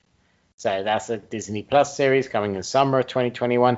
Loki, obviously, we saw him disappear in Endgame with the Tesseract. He's apparently coming in spring 2021, up to all sorts. Hawkeye is coming in fall 2021, and they're bringing in all the sorts of people. And Thor Love and Thunder, November 5th, an actual date for our diaries. Love and Thunder coming November 2021. So we're two years down the line at that point. Um, I don't have. If you got anything to add regarding Marvel, No, I think we've beaten this to death, to be honest with you. We've destroyed this. Apart from one man, and he's the best human being in the fucking planet. Destroy Phase Four. I don't give a fuck because Blade. I can say his name. Blade is coming. Blade. So Yes. happy. I'm so Yeah, I mean- me. And especially the fact that it's Mahershala, uh, uh, Mahershala Ali. Like Blade. he's he's fucking fantastic. If you've seen True Detective Ah. season three, uh, uh, Luke Cage season one, like he is just He was Unbelievable. Cage. He was one in Moonlight. He was Remy. If you watch House of Cards, um, if you haven't watched House of Cards, give it. It kind of depends if you can happily watch a Kevin Spacey thing, but Blade. Fuck, I love Blade. I love Blade. Blade is back. Blade is coming to the MCU. I don't want a Disney Plus series, Jimmy. I want a fucking film. I want to see No, him it's a kill film. people. I wanted to see him make puns. I wanted to tell someone that they motherfucker can't I skate uphill. I wanted to kill some motherfuckers. I want some ash effects. I want it. I want Kris Kristofferson back to play Whistler. I'm annoyed we didn't get Wesley Snipes, but we're not getting Wesley Snipes. So I want Wesley Snipes to play Whistler, or I want Kris Kristofferson to play Whistler. I don't know. Apparently they want Keanu Reeves to play some characters. No, maybe not in Blade, but they want him to play a character in the MCU. Why can't he play Whistler? Bring him in. I love Blade. I want four confirmed films for Blade. I want Triple H to be back in one of them. I want Ryan Reynolds to be back in one of them. I want everyone to be back, apart from Wesley Snipes, because I'm kind of happy with Ali playing him. Blade. I love Blade. More Blade. Why is Blade not in the Phase Thor poster? Why is 4 Love and Thunder? Why is Natalie Portman getting a fucking hammer. Instead of November 5th, 2021, we're getting Blade.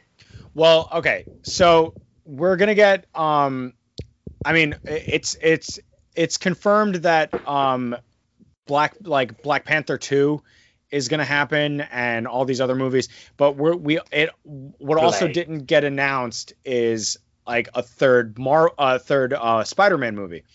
Um, and after the way that that last Spider-Man movie ended, Blade. like I, I'm with you. I'm with you. The Blade movie is going to be fun. It's going to be great. Blade. I don't give it like I like Tom Holland. He seems like a great guy, fantastic guy. He wears really weird glasses a lot of the time, but I fuck him, Blade.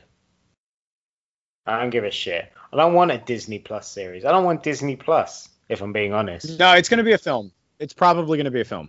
Blade. Can we Um, just have Blade? I love Blade. I love Blade 1. I, I would agree that Blade 2 is the best Blade, and I will agree that Blade Trinity is not a very good Blade. But I want more Blade. And there's no Blade on this poster. I love Blade. Vampires in the MCU. I know they're apparently being, bringing in the vampire character from Spider Man, whose name has just disappeared from my head. Morbius. Morbius um, and Jared Leto is apparently going to be there. I hate Jared Leto. If you guys are regular listeners to the Naked Men podcast, I make no secret of that. I think he he's, he's real good. And I'm not make, making accusations at this point. None of this is accusations. He's really good at playing a crack addict. I don't know why he's really good at playing a crack addict, but he's really good at playing a crack addict and it's really suspicious. But I'm not confirming anything. But I'd rather he fucked off so we could have Blade. And um, I really like Blade, Jimmy. I can tell. Um, but I think Jared Leto is good at playing a crack addict because he is a method actor, and sometimes that doesn't like land well with people. Um, did you good? Did you guys hear that? He's a meth apostrophe odd actor. that is not what I said. That is not what I said. Apostrophe. Remember the apostrophe. Uh, no, he's a method actor, just like how um, uh, the fuck, uh, he played Obi Wan. Um, yeah. Ewan McGregor Ewan- is Ewan McGregor. is a method actor. Uh, during that movie that he did with Jim Carrey, uh, I Love You, Philip Morris, Yeah, or that Seth- was weird. Yeah, I saw that in the cinema. Jim Carrey- weird. Jim Carrey had a story about how they went out to a gay bar uh, to like do research for for their characters and whatnot. And uh, Ewan McGregor left at one point and came back about an hour later with a pierced ear. And Jim Carrey and the actors that were around him were like, "Oh my God, he's so method." Um, and that's that's just when you get guys like Jared Leto, Ewan McGregor, uh, fucking all these really talented Yeah.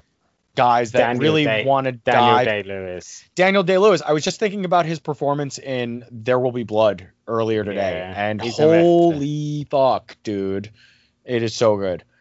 Um. Just remember, meth apostrophe odd. meth odd actor. Um, well, I mean, this is meth odd podcasting, so like, I mean, if you know, it's gonna be, if it's gonna be anything, then it's gonna be, well, you know, we have a right to speak about it at, at that point. But uh, do you think we've uh, beaten this down into the ground far enough? Blade. All right, I'm going to take that as a yes. Um, also coming out of San Diego Comic Con was a fucking mountain of fucking trailers. Uh, we got a trailer for Westworld season three. I am unbelievably hype for Westworld season three. Have you been caught up on the Westworld verse at all? I am. It's nuts. Um, it's I love. I Westworld is such a weird trip. Um, and I mean trip in the literal sense of trip. Um, you don't need to be a meth apostrophe odd actor to watch Westworld. it's just nuts. Um, I really like Westworld. I think it's a ton of fun. Um, I for me, Westworld isn't something I take too seriously. I know there's a hell of a lot of people that take Westworld absolutely to heart. but for me, I just find it a ton of fun. Uh, I thought the trailer. I, I, thought it was a great trailer.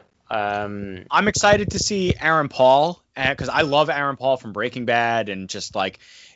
I mean, th- this Westworld cast has been unbelievable so far. The stuff that um, I believe his name is um, Jonathan Nolan. Uh, the stuff Jonathan Nolan has been writing for these guys and the the world that they've created. The the trailer for season three. If you have not seen it, this trailer is gorgeous. Watch it in the best quality that you can because it is gorgeous. There are shots from this trailer that make season three already amazing to me. Like they go to Nazi world. Yeah. We like yeah, Nazi world people. What yeah, the fuck? The, yeah, the trailer just looks a ton of fun for the season that's uh, that's coming up. Um, Aaron Paul's a great addition. I think he brings anything to uh, everything that he's doing. Uh, he's a fantastic actor, as you say, from Breaking Bad. And I think uh, Westworld, Westworld's a ton of fun. Like, I don't, as I already said, I don't take Westworld too seriously, but I thought the reveal they did at the Comic Con was enough to tide people over because I know people uh, we've not spoken about. There's a lot of pressure at Comic Cons to deliver. When you say you are going to, hey, we're going to be at Comic Con, and I think I don't know how much time we're going to give to it, but I think DC movies, and I don't think they deserve any time for us to really discuss them. They didn't turn up, as in DC movies. The TV shows we already talked about, but they didn't. The movies didn't turn up, even though they have movies to show off. They have Joker and they have Wonder Woman 1984, but they didn't fucking bother to even deliver anything. But uh, I think Westworld, I think it's a ton of fun, and I can't wait for the next season. I'm I'm hooked on Westworld. Well, absolutely. I, I don't think DC really d- deserves like that. The films at least deserve uh, a lot of our time. So uh, what we're gonna do here is we're gonna give you guys a second to uh, breathe while we take a breath, and we're gonna let you listen to I don't know something. We'll talk about it. You know what? All that stuff's been rumored. You've heard about rumors. But I want to leave you today with one more thing that I don't think has been rumored about. Ladies and gentlemen, two-time Academy Award winner, Mahershala Ali.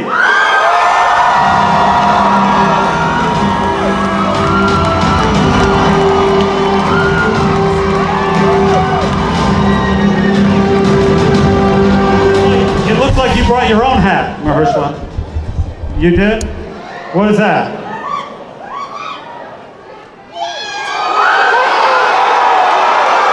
Thank you. Thank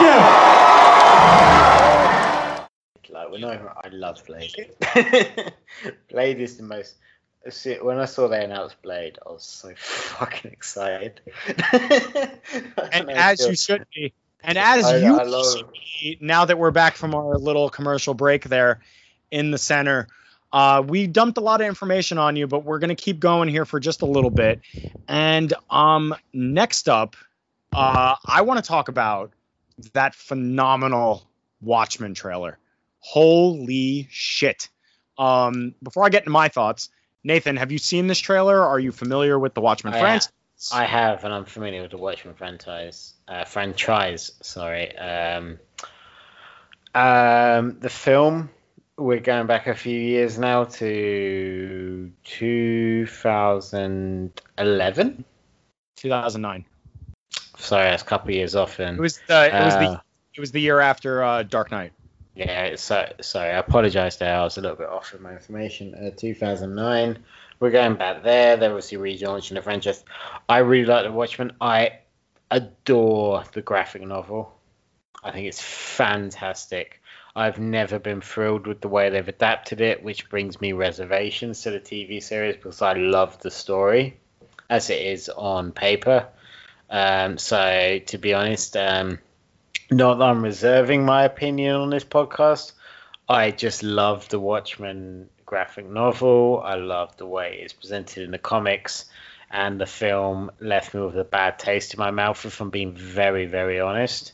So I'm kind of going to reserve my opinions on the trailer and the series until I see it, just because I'm such a fan of the way it was presented originally in print. Um, but it does look very good.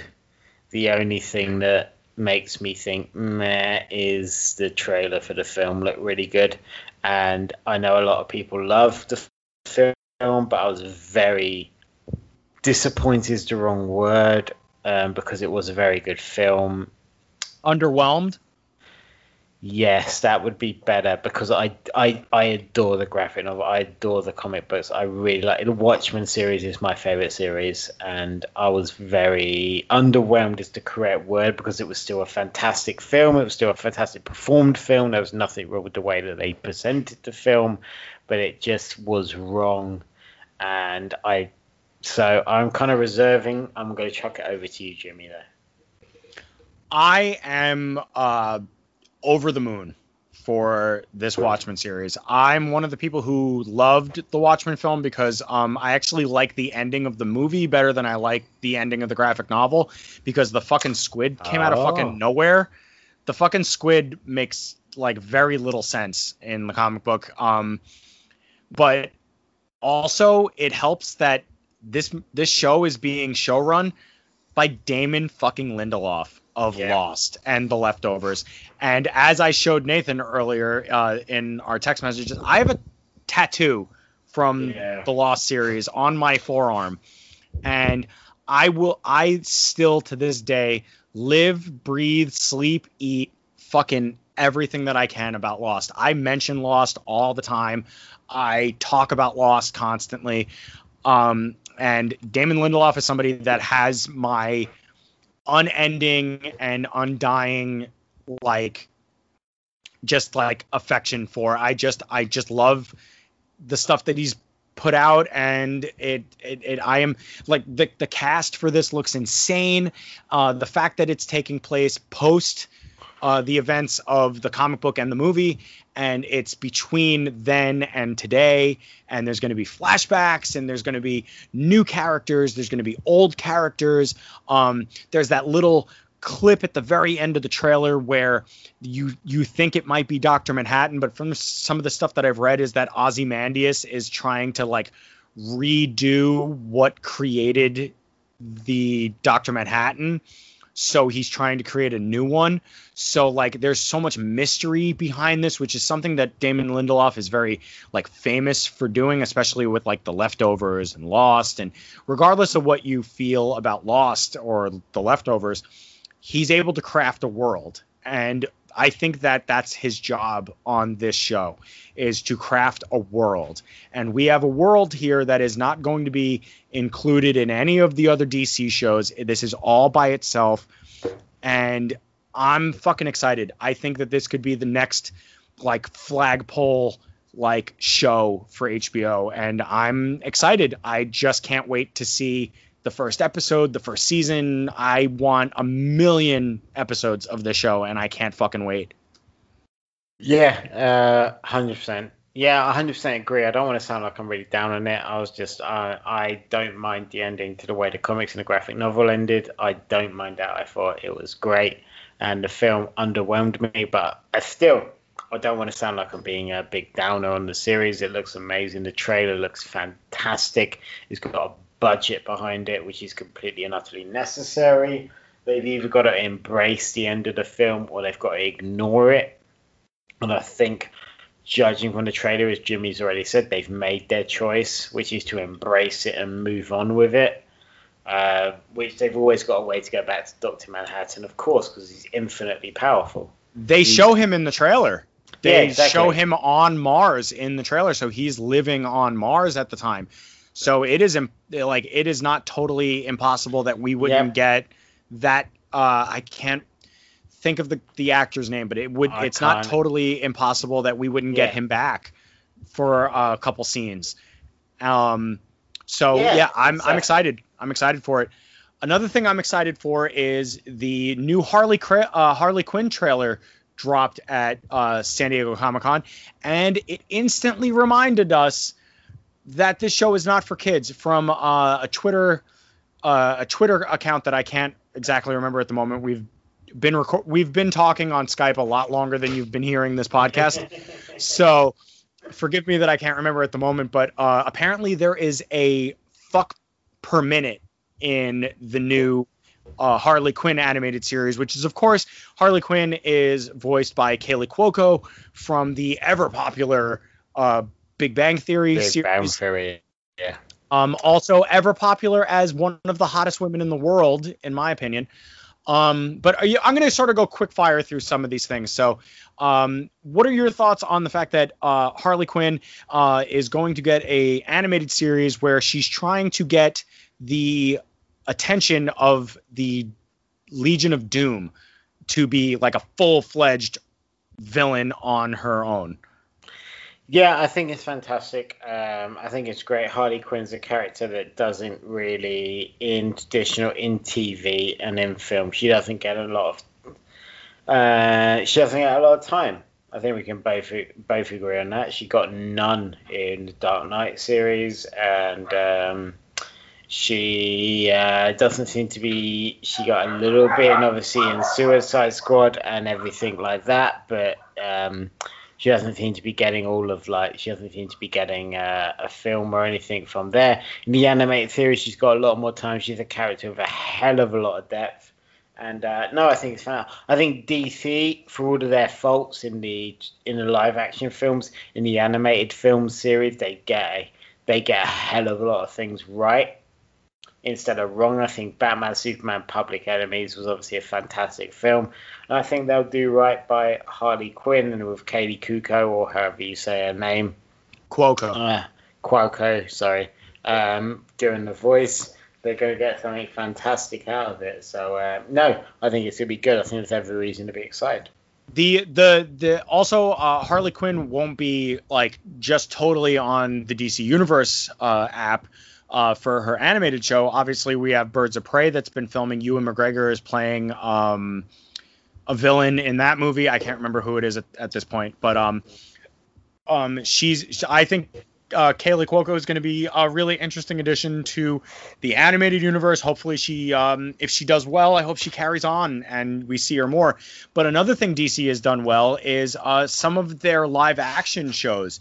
Uh, Doom Patrol season two uh, has gotten uh, the okay from uh, DC Universe, but also HBO Max, which is the streaming service through the Warner Brothers thing. I think that's a really smart uh, thing to do where HBO is already a confirmed platform. So you're going to get uh, a new streaming service where if you already have HBO, you're going to get HBO Max, where you're going to have also a lot of the Warner Brothers uh, side of it. And Doom Patrol season two is going to premiere on there. Season one of Doom Patrol was unfucking believable, and I can't wait for season two. It's gonna just be amazing. Uh, did you get a chance to watch any of Doom Patrol, Nathan? I I didn't. I don't know where it's on over here in the UK. Uh, just bringing it back to Blue, Birds of Prey. Ewan McGregor's going to be playing Black Mask. Um, yes, in that that's film. it. Black Mask, Margot yeah. Robbie's going to be back as Harley Quinn. But unfortunately, I don't know. Someone may well message me and say where that's going to be available in the UK, but I don't 100%. I can't say if that was available in the UK. Um, Feel free to edit this part out, but uh, just download it, dude. Just download Well, it. It's well, yeah, it's, I could- it's I- super readily available on the internet. I, I could have done, but I chose not to. But Doom Doom Patrol getting getting getting back to the uh, you know maybe not edited part out of this podcast. Um, Doom Patrol was fantastic. I mean, you had fucking um uh you just had so many talented people working on the show. Diane Guerrero who plays uh, Crazy Jane who has like 61 different personalities. Like all of her personalities are vastly different and the way that she acts on this show is fantastic. Um you have um the dude from The Mummy. Um Brendan Fraser. Brendan Fraser plays one of the main characters on this show, and he's fantastic. I mean, uh, he drops an f bomb per minute, so that's fantastic. You get Cyborg on the show, and um, uh, why can't I fucking remember anybody's name right now? Maybe I'm six beers in, so maybe that that might be part of the problem.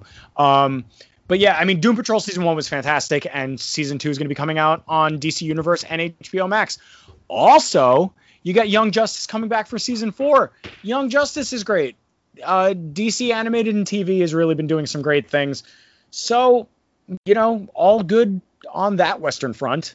so to speak. yeah, speak. I mean, D, like as I say, DC on the animated front and on the DC Universe front, which I don't know if we even get in the UK. I can't pretend to be completely aware of that. I'm sure maybe we do, but it's not very well advertised if we do.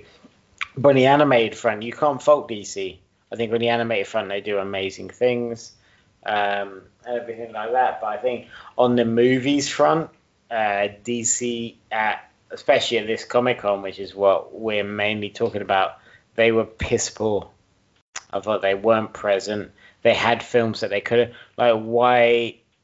Just as a question for you, in a completely question way, I'm asking you to kind of make stuff out of thin air. They had nothing for Joker, the Joker film with Jacqueline Phoenix. Where were they? Where, I- where do you, where do you think they were with that film? Because there's a lot of upside to that film that they could have presented. Maybe where do you think they were? I think they were where they should have been in the edit bay. I think that they gave they did give us a trailer. They gave us like a a, a few teasers like uh, of the like the the character getting built with Joaquin Phoenix like getting into that role and whatnot. But then um, we got a taste of it. Um, I'm one of those people who will watch like the first trailer and be okay with not getting a single fucking thing uh, until the movie comes out because this movie looks like it's going to be fucking fantastic and I'm fine with what they gave us already. We didn't need a Comic-Con trailer. We didn't need a sizzle reel for Joker because this is it's it's an else it's an Elseworld story. It's a story that doesn't need it doesn't really need all the press because this movie is a character piece. Um, and I'm intrigued to see what this movie really becomes. And if they give too much away, maybe we won't be as excited. I'm personally super excited for this movie because Joker, Birds of Prey, Wonder Woman 84, like we've seen what they want us to see. And they're they're they have to figure out their own path. Uh, away from the way Marvel was doing things because Marvel's already got that fan base. Marvel had that fan base. DC needs to sort of rebuild. And uh, when we live in a, a universe where like DC isn't at the tops, regardless of how people feel about Superman and Batman, um, we need to figure out where DC lands in this whole cinematic experience uh, because their TV has been significantly better. Their animated films are hit and miss, uh, more miss than hit, to be honest. But um, DC DC gets more right than it does wrong when it comes to everything but their movies. So um, I think that they were in the right place by not showing up at San Diego Comic Con, and maybe next year or the year after they show back up and they have a really great showing. Yeah, I think it's complicated for them. I can I can kind of side with you on that fact. Where uh, where were they? But I mean, let's move on with things that were there, and let's talk about uh, Star Trek. Uh, Absolutely, let's talk, yeah. Let's talk about Picard in particular. It's an Amazon Prime series, uh, Amazon Prime Video, which I think is the full title for you, Jimmy. What is it over there? Uh, it goes through uh, in the United States. It goes through CBS All Access, um, uh, but you can also get it through Amazon Prime and CBS All Access here in the states. Fantastic. Uh, Patrick Stewart is back as uh, Picard. There's a plethora of original characters back from the new generation over there. Um, you've got Brent Spiner is back as Data. Um, you've got from Deep Space Nine, you've got Jeri Ryan back as uh, Seven of Nine. It's been Uh, promised that we get Jonathan Frakes back as number one. Like, I mean, if you're a fan of the Star Trek universe, this is it. This is completely it. You also get, um, apparently, we've been told we're going to get Riker and uh, Troi back. Um, I can't promise to remember what series they're back from, but they're going to be back. But the story is going to be that um, Patrick Stewart or Jean-Luc Picard has been um, on this planet. He's been living, in his own words, a boring life as kind of a farmer. He's got a dog. Um, I can't remember what the dog's called. I think called One of One or something like that, or similar to that sort of title. And this girl will appro- approach him and tell him they need him. He will go to an admiral and he will end up back on a ship with a rogue group and a team. um, including Data and everyone like that. That seems to be what the trailer suggests. And we're back out there in space, um, living about adventures. Um, this um this is from what I understand from uh, just a couple of friends of mine who are like bigger Star Trek fans than I am. This is the first time that we're really getting a glimpse into a continuation from that uh, Star Trek: The Next Generation and Nemesis storyline, that the prime timeline, so to speak, um, where you're going to see Patrick Stewart just fucking killing it. Um, there's a clip online if you haven't seen it.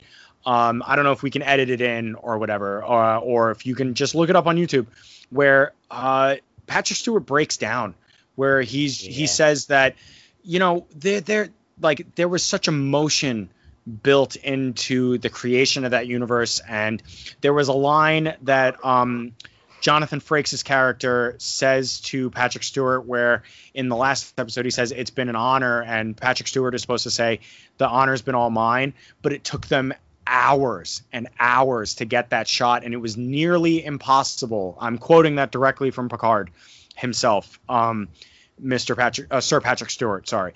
Um, that it was nearly impossible to get that on screen because over those seven years they built a family and that was the last time they were going to be together and now they get to come back and really it gets to get shown justice uh, because yeah. like i don't know if you've seen any of discovery but like the cg on that show is fucking unbelievable it's like yeah. film level yeah. quality also it's, it still stands up today because uh, sorry to cut you off, but they still show they show Star Trek. Um, and I know this from seeing it because my dad um, was a big Star Trek fan, and uh, he yeah, and he used to watch a lot of Star Trek when he was in the house, and it would get shown on uh, all sorts of channels over here in the UK. All sorts. Of, we're talking obscure channels, and I um, I can't pretend to remember the name of them, but they would show all sorts of Star Trek and sci-fi and uh, uh, fuck, I can't remember any of the shows he used to watch. Um, in fact, they're all gone. I'm sorry, but he used to watch a lot of Star sci-fi, and yeah, Star Trek would always look good. And um, I would never, I was never a huge fan. I've got to pretend, but watching this trailer as a as a Patrick Stewart fan, more than a Star Trek fan. Like that's why I watched his trailer, and man, it looks good. And um, absolutely. I remember, I remember seeing Data as a kid when my dad would be really into Star Trek, and again, I wasn't a big Star Trek guy, but man, that that effects looks good, and bringing back Brent Spiner to play that, who's a who Brent Spiner is a fabulous and fabulous actor. Um, he's a he's a fabulous worker in the industry and bring back Jeri Ryan as well as Seven of Nine. Those are smart choices, and because um, they're just fabulous people. Uh, they bring back the Borg as well. They bring back Hugh Borg, the character there. And uh, great choices, great story. The story looks incredible. It looks very similar to Logan and the story they tried to tell in that film.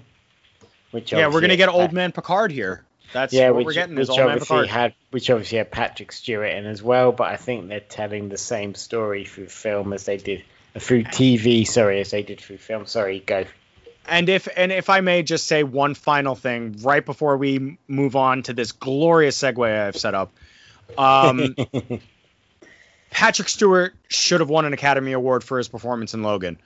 That's 100%, just bar none. He was 100%. fucking fantastic in that. Let's move on. I'm just going to read uh, the um, excuse me the um, the headline to this, and then I'm going to give you the floor here, Nathan. Okay. Yes.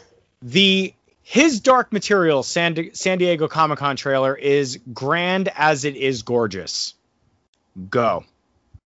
Yeah, this is a fabulous film, uh, fabulous TV series. Sorry, between the BBC and HBO. It's his Darkest Materials. It's Philip Philip Pullman's book, and they're continuing the series that they've done through film. It looks incredible. They've done some great things. They've got some great actors and actresses on board to do this series, and it just looks fan- fantastic. Continuing the work they've done through film, through the Golden Compass, and everything like that.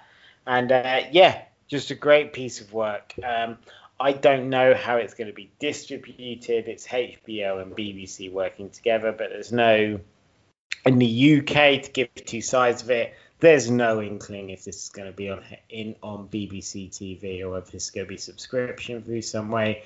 And the same thing, there's nothing that tells me this is going to go going to be through HBO. I presume HBO will get it because it's a cable channel, whereas BBC is a public channel, or however that's supposed to be worded. But we got some great stuff. Uh, great trailer, great effects. It's continuing the Philip Pullman's work uh, for his Darkest Materials. Um, there wasn't much information given other than that there was a lot of talk at San Diego Comic Con. But the trouble that I have with this is, although the trailers and the um, everything looked fantastic, there was no information on the distribution, and that's the troubling part that I have through this because obviously it's a HBO and BBC work. But I can't tell you if you're in America how you'd be able to see it, and I can't tell you if the UK how you'd be able to see it. So unfortunately, Jimmy, I've got no more information than you. Um, uh, so according to the uh, the article that I'm reading over on Gizmodo.com, um, the series has already been picked up for a minimum of two seasons, with uh, Amir Wilson set to join the cast later on as Will Parry to join yeah. to join uh, James McAvoy from the uh, X Men uh, the X Men series, Ruth Wilson from uh, Luther, uh, Dafne Keen from Logan, and Lin Manuel Miranda from Mary Poppins Returns, and of course Hamilton. Um, it is set to go for at least two seasons, um, and it will air on the BBC. Yeah, uh, his Dark Materials. Uh, I'm sorry, his Dark Materials debuts on HBO and BBC in the fall of this year. That is what has been confirmed thus far. Yeah, the trouble with that is when you um, there's nothing. It's difficult because there's nothing to back that up. There's nothing over here to say it's going to appear on BBC One or BBC Two, which are the easy accessible channels here in the UK. We don't get any HBO channels over here, obviously. Um, BBC Three, you're looking on the internet, you have to be broadcasting that online. BBC Four is available through Freeview, but it's a very low view channel and it's generally for documentaries. So I presume it's going to be on BBC One or BBC Two, but there's we're sat here in July, uh, nearing the end of the fall, and I've got nothing about that. So um, it's a it's a weird time. We're sat here at the 24th of July, uh, slap banging traditional. We're on the borderline of summer going into fall or autumn, and I've got nothing to tell you as far as right. the broadcast date. Right. Um, so yeah, I mean, like we said, there's plenty uh, coming out. I mean, we got the Witcher trailer that came out um, over the weekend. Henry Cavill. Henry Cavill. Uh, is it Cavill or Cavill? Uh, it's Cavill. All right. So Henry Cavill able to be British once again. Um, before he yeah. takes up the mantle of uh, Sherlock Holmes again, he will be playing Geralt in what? The Witcher. Whoa, whoa, whoa he's taking up Sherlock Holmes. Yeah, they're doing a uh, like Sherlock Holmes' sister series of movies, and he's playing Sherlock. But they're they're doing a um they're doing a Sherlock Holmes free with Robert Downey Jr. Yeah, yeah, but he's playing uh, a Sherlock in I can't remember her fucking name. Um, Sherlock Holmes has a little sister. Um, well, so it's good. like it's more it's more geared towards like young girls and stuff but uh, Henry Cavill is going to be in that uh, as Sherlock. Um, so it'll be like it'll be like Nancy Drew, but for like little British girls. Um, then, uh, but but before he does that, he's going to be out there like banging whores and fucking over witches in The Witcher. Mind you, I'm not a fan of The Witcher, so I don't know what the whole like thing is about it. I'm not too psyched about it. Uh, I didn't like Game of Thrones. Send me your hate mail over at what was it? Uh, Ben underscore Ebert. Ben E-B-E-R-T. Yeah, send me all your hate mail over there over on Twitter. Um, I hate. Uh, I don't hate it, but like it's not my thing. I didn't like Lord of the Rings. I didn't like fucking uh like Game of Thrones that much. Um, you know, but then the Witcher trailer came out and I watched it. Um, it looks like it's going to be a lot of talking and then a lot of quick flashes of monsters. Uh, any thoughts on that, Nathan? Yeah, I uh, I really like The Witcher. I think Henry Cavill. I had reservations, uh, and I did had reservations very much. To my friends, I'd be like, "What the fuck is he, this guy doing? He's killing his career." Uh, but I think he looks great as Geralt. Um, I did. I really enjoyed The Witcher Three. I know they're not following the game. I know that for a fact that they're inventing their own story. Um, but from the trailer, I can't judge anything. But say he looks great as The Witcher. He looks really good. He looks better than I thought he was going to look. I thought. I don't know what I thought. I just thought it wasn't going to look good. Um, they have said they're going to ignore the story of the games and invent their own story, which I can respect um, because too often people take existing IPs, decide they're going to take the existing IP story and do it themselves, and you go take the IP, invent your own story, and take The Witcher, invent your own story, which is apparently what they're going, what they've done and what they're going to do. So um, to be honest, with that being said, as someone who's a fan of the story, I can't say much more until I see it and see what they do with the character. But the trailer looked good. And yeah, I am excited to see, and I will make a point of watching this and finding out what they have done with the character and with the lore. Um, but no, I think it looks good. That's yeah, and I think that that's a, I think that's a place where, um, like a lot of this falls into is that we're in a place of a lot of speculation. It's a big speculation sort of weekend. Um, and speaking of uh, speculation, um, we are all, and uh, as far as like anybody who is a fan of this show, uh, we are all really speculating about how the good place is going to end. Uh, Kristen Bell, uh, recently, uh, they just released the newest season of Veronica Mars over here in the US on Hulu, and uh, it was fantastic from what I saw. It was really great. Um, but the final season of The Good Place is airing, and um, I'm just intrigued to see how they're going to pull in all the mythology that they've picked up over the last three seasons and put it into a final story that will end the show um, in its fourth season. Um, are you a fan of The Good Place, or do you have any opinions on where that show will go? The Good Place is where I hope I end up after I die. I love The Good Place. The I'm Good more of place. a fan of The Medium Place. I'm more of no. a fan of The Medium Place. No, I want to be in The Good Place. I want to be next to Christian Bale. Oh, you think Christian her. Bale's going to end up in The Good Place? No. Oh, Kristen. I'm sorry. That was a that was a dumb thing for me to say. Uh, I love yeah, no, good, no, but I, I, I, the good place is everything. The good place is it's not a guilty pleasure because I don't feel guilty of watching it, but the good place is how I chill in my life. Is I watch the good place. I love it, and um, what's the what's the computer? What's the, woman called? The computer. Janet. Janet. I just wanted Janet. But yeah, I love the good place.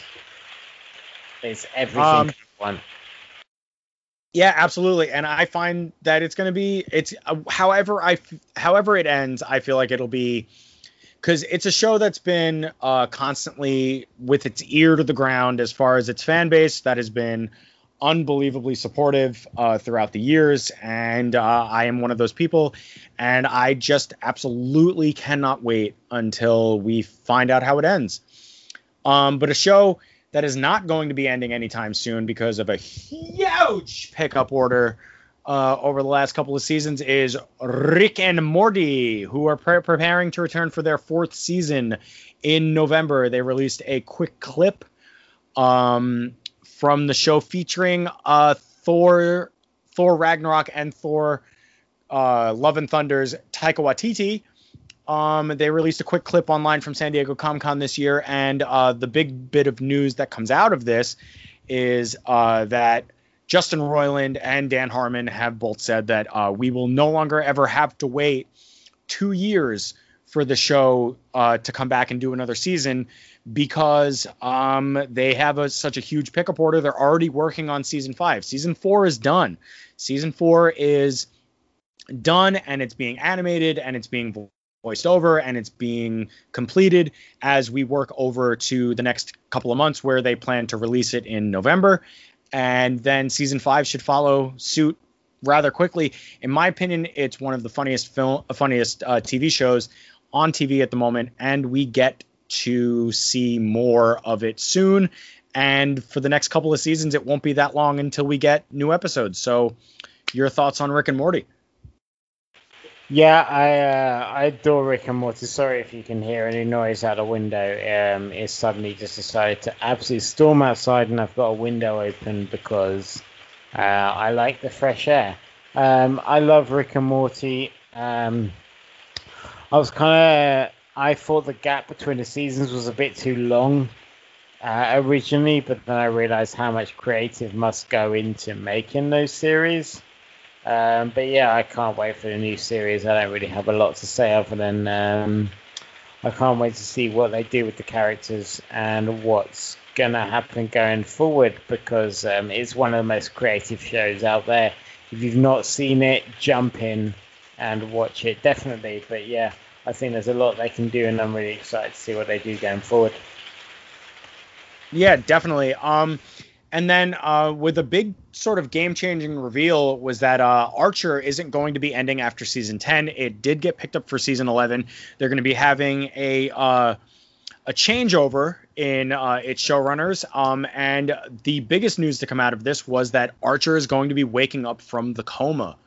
So uh, if you've been following Archer at all, Archer is going to be waking up from the coma that he's been been in over the last three or four seasons and we're gonna find out what the world is like once he's moved on. Um, I'm just excited for this. So uh, more Archer, the better. Um, your thoughts?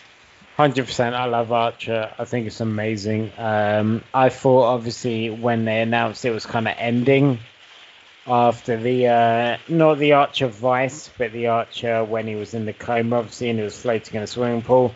They literally sent out a release ending the show was ending, but apparently been picked up again to keep going. I don't know how what sh- channel it's on. I don't know, Jimmy. Can you tell me what channel it's on in the US? Because it's just shown on Netflix over here.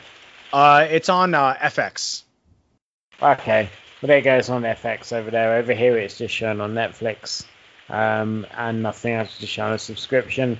Um, incredibly inventive, and a show there definitely had life in going into it after the um, after the coma and everything.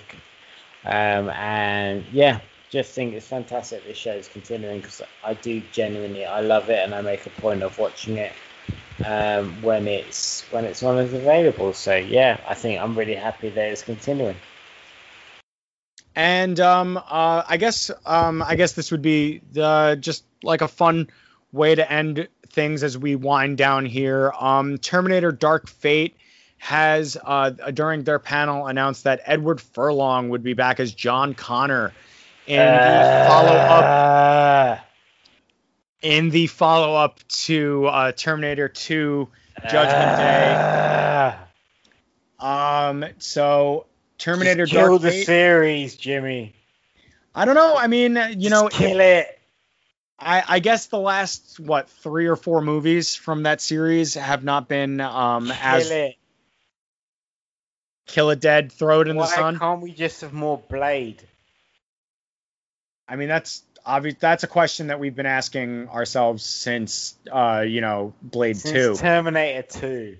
I don't know if I was born when Terminator 2 came out, but people have been asking why we can't have more Blade. Um. Well then, okay. So since that didn't end exactly how I was hoping it would, um, How did you hope it was ending? I'll just play along. Uh, I I just I honestly thought that uh, you would have a more favorable response to Edward Furlong returning for the next. Uh, Blade.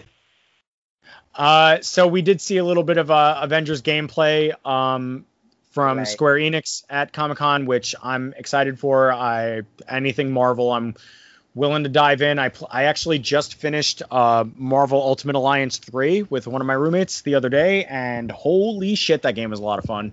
So if you haven't played it, play that.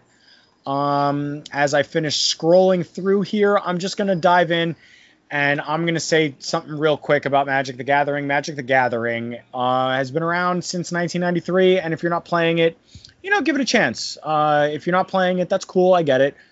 Um, but they are going to be releasing a new, like, bold set of uh, cards um, called uh, Dragon's Endgame. Uh, it, you know, the Dragon's Endgame set will set you about set you back about a hundred bucks, but typically speaking, you can go pick up a uh, you can go pick up a, a deck builder's toolkit for the current set of cards that starts about 20 bucks um, and packs of cards start about at, a, at a fiver um, a little less than. Um, so like it's worth getting into. Uh, magic the gathering if you haven't seen uh, the new collection that's coming out it looks fantastic. You have a whole set of new dragons that are coming out with new fantastic abilities that are well worth looking into if you are a fan of the series or maybe even looking to get into it, especially with their Netflix series uh, produced by the Russos that's coming out hopefully next year or the year before, a uh, year after. Um, yeah, do you have uh, do you have anything else that you would like to add to San Diego Comic Con as we wrap things up here? Um, I really like Blade. Yeah, and yeah. um, Blade doesn't have a release date, but go watch Blade. Um, I like Blade. All right. Well, for uh, for the Blade in all of us, for the Daywalker in all of us, ladies and gentlemen, we've had quite the the journey that we've gone on here. We've covered a lot of things. We've covered MPAA ratings and you know uh, Nielsen ratings, and you've listened to me and Nathan uh, intermittently get more and more and more and more and more drunk as uh, this this day has progressed. Um, thank you so much for just realized that we gave Terminator literally no time because I just shouted Blade. Um, I think that's right. Yeah, yeah, I think I, I think we're fine there. I think we're fine. Yeah, like um, so. Yeah. Blade. Nathan, Nathan, give us uh, give us your plugs. Give us just your plugs. Like, let tell us tell us what you've got going on. Okay, uh, you can find Blade One, Two, and Trinity on iTunes. Um, there you can buy them. You can buy them as a set. Uh, so go watch all three Blades. Um, Ryan Reynolds, Ryan Reynolds or Gosling, one of the Ryans was in. Trinity. Ryan Reynolds was in three. Ryan Reynolds was in three. Kris Kristofferson is in two of them, maybe the third one, and Wesley Snipes is in all three. I don't remember Blade Trinity, um, but Triple H is in Blade Trinity if you like wrestling. Um, you can find me at Nathan Greenway. Oh, as... I'm sorry. I'm sorry. We forgot to mention uh, WWE 24/7 title has changed hands a few times on San Diego Comic Con, but ultimately it doesn't matter because uh, Raw has already happened. So, go on. Blade. Um, as always, you can find Rogue Opinions at Rogue underscore Opinions on the Twitter and the Instagram. Uh, you can find me at Nathan Greenway. Check back through the feed. You can find Kayfabe at Court, where we just answered the question, as Jimmy will probably gloat. Maybe on audio, maybe not on camera because it's not recorded. But we just answered a question of who attacked Hideo Itami on NXT.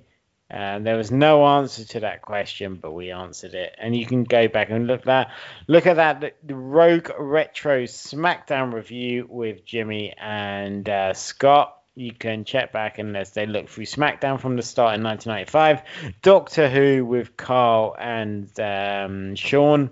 Sean new to the team, but he's doing a Doctor Who uh, podcast. Life is Strange, Opinions are Strange with myself and Carl check back through that as well. Content coming through our ears. As always, me and Rahul just chucked up a podcast looking back. I'm not looking back, looking at the transfer window for football or soccer if you're in America as to what's happened so far. Um, chucking it back to you, Jimmy. What's going on with you? Well, uh, this weekend, if you happen to be one of the six people who listen to us in the United States of America who isn't me, and you happen to be in the New York and New Jersey area, Violence and Suffering Wrestling is returning to Richfield Park, New Jersey for our event, No Bitch Assness. And that's that's our credo when we're there. And we're gonna get we got Joe Gacy, we got Rich Swann coming in, current Impact X Division champion, uh, former WWE Cruiserweight champion, the the mean dancing, mean mugging, slam hitting superstar that is Rich Swann. He will be there. Joe Gacy will be there. Tony Deppen, um, Teddy Hart. Uh, I mean, I mean, there's just so many people. Follow me on uh, Instagram and Twitter at Mr. Riot. That's M R R I zero T. Uh, the O is a zero because Counter Strike was a thing when I was a kid. And if you hate hearing me say that, just give me some things to say and I'll say them. Um, but yeah, um, Violence and Suffering is at VXS Wrestling on Twitter. Follow them. Um, just if you're not even around the area, I mean, I'll make sure that we get these things posted somewhere so you guys can watch them because these shows have been fucking phenomenal. Of course, go back to our archives, as Nathan said.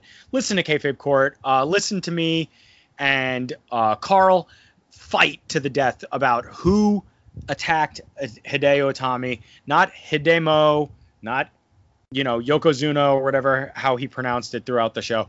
Um, find out who attacked Hideo Itami in the parking lot in 2014. We will have that answer for you because only we know the answers. We've been out there just slamming down the answers from people. Scott and I have been uh, recording Retro SmackDown. Uh, we're going to get the next episode up sometime in the next few days, hopefully. Uh, haven't watched it yet, but it's going to be interesting. And Nathan, it has been announced that you will be joining us for Unforgiven 1999, featuring the Kennel from Hell match. Um, like you said, we have a whole bunch of content coming out of our ears, nose, and mouth and uh, other parts that we shan't be uh, talking about here on the podcast. Uh, but yeah, content, content, content, ladies and gentlemen. Thank you so much for joining us uh, here in a, what is set to be a super long podcast about San Diego Comic Con. We couldn't cover it all in one podcast. So, um, yeah, I'm just out of things to say. Uh, thank you, ladies and gentlemen. I'm Jimmy Baxter, Mr. Right if you're nasty, for Nathan Greenaway. Thank you, ladies and gentlemen. Good night.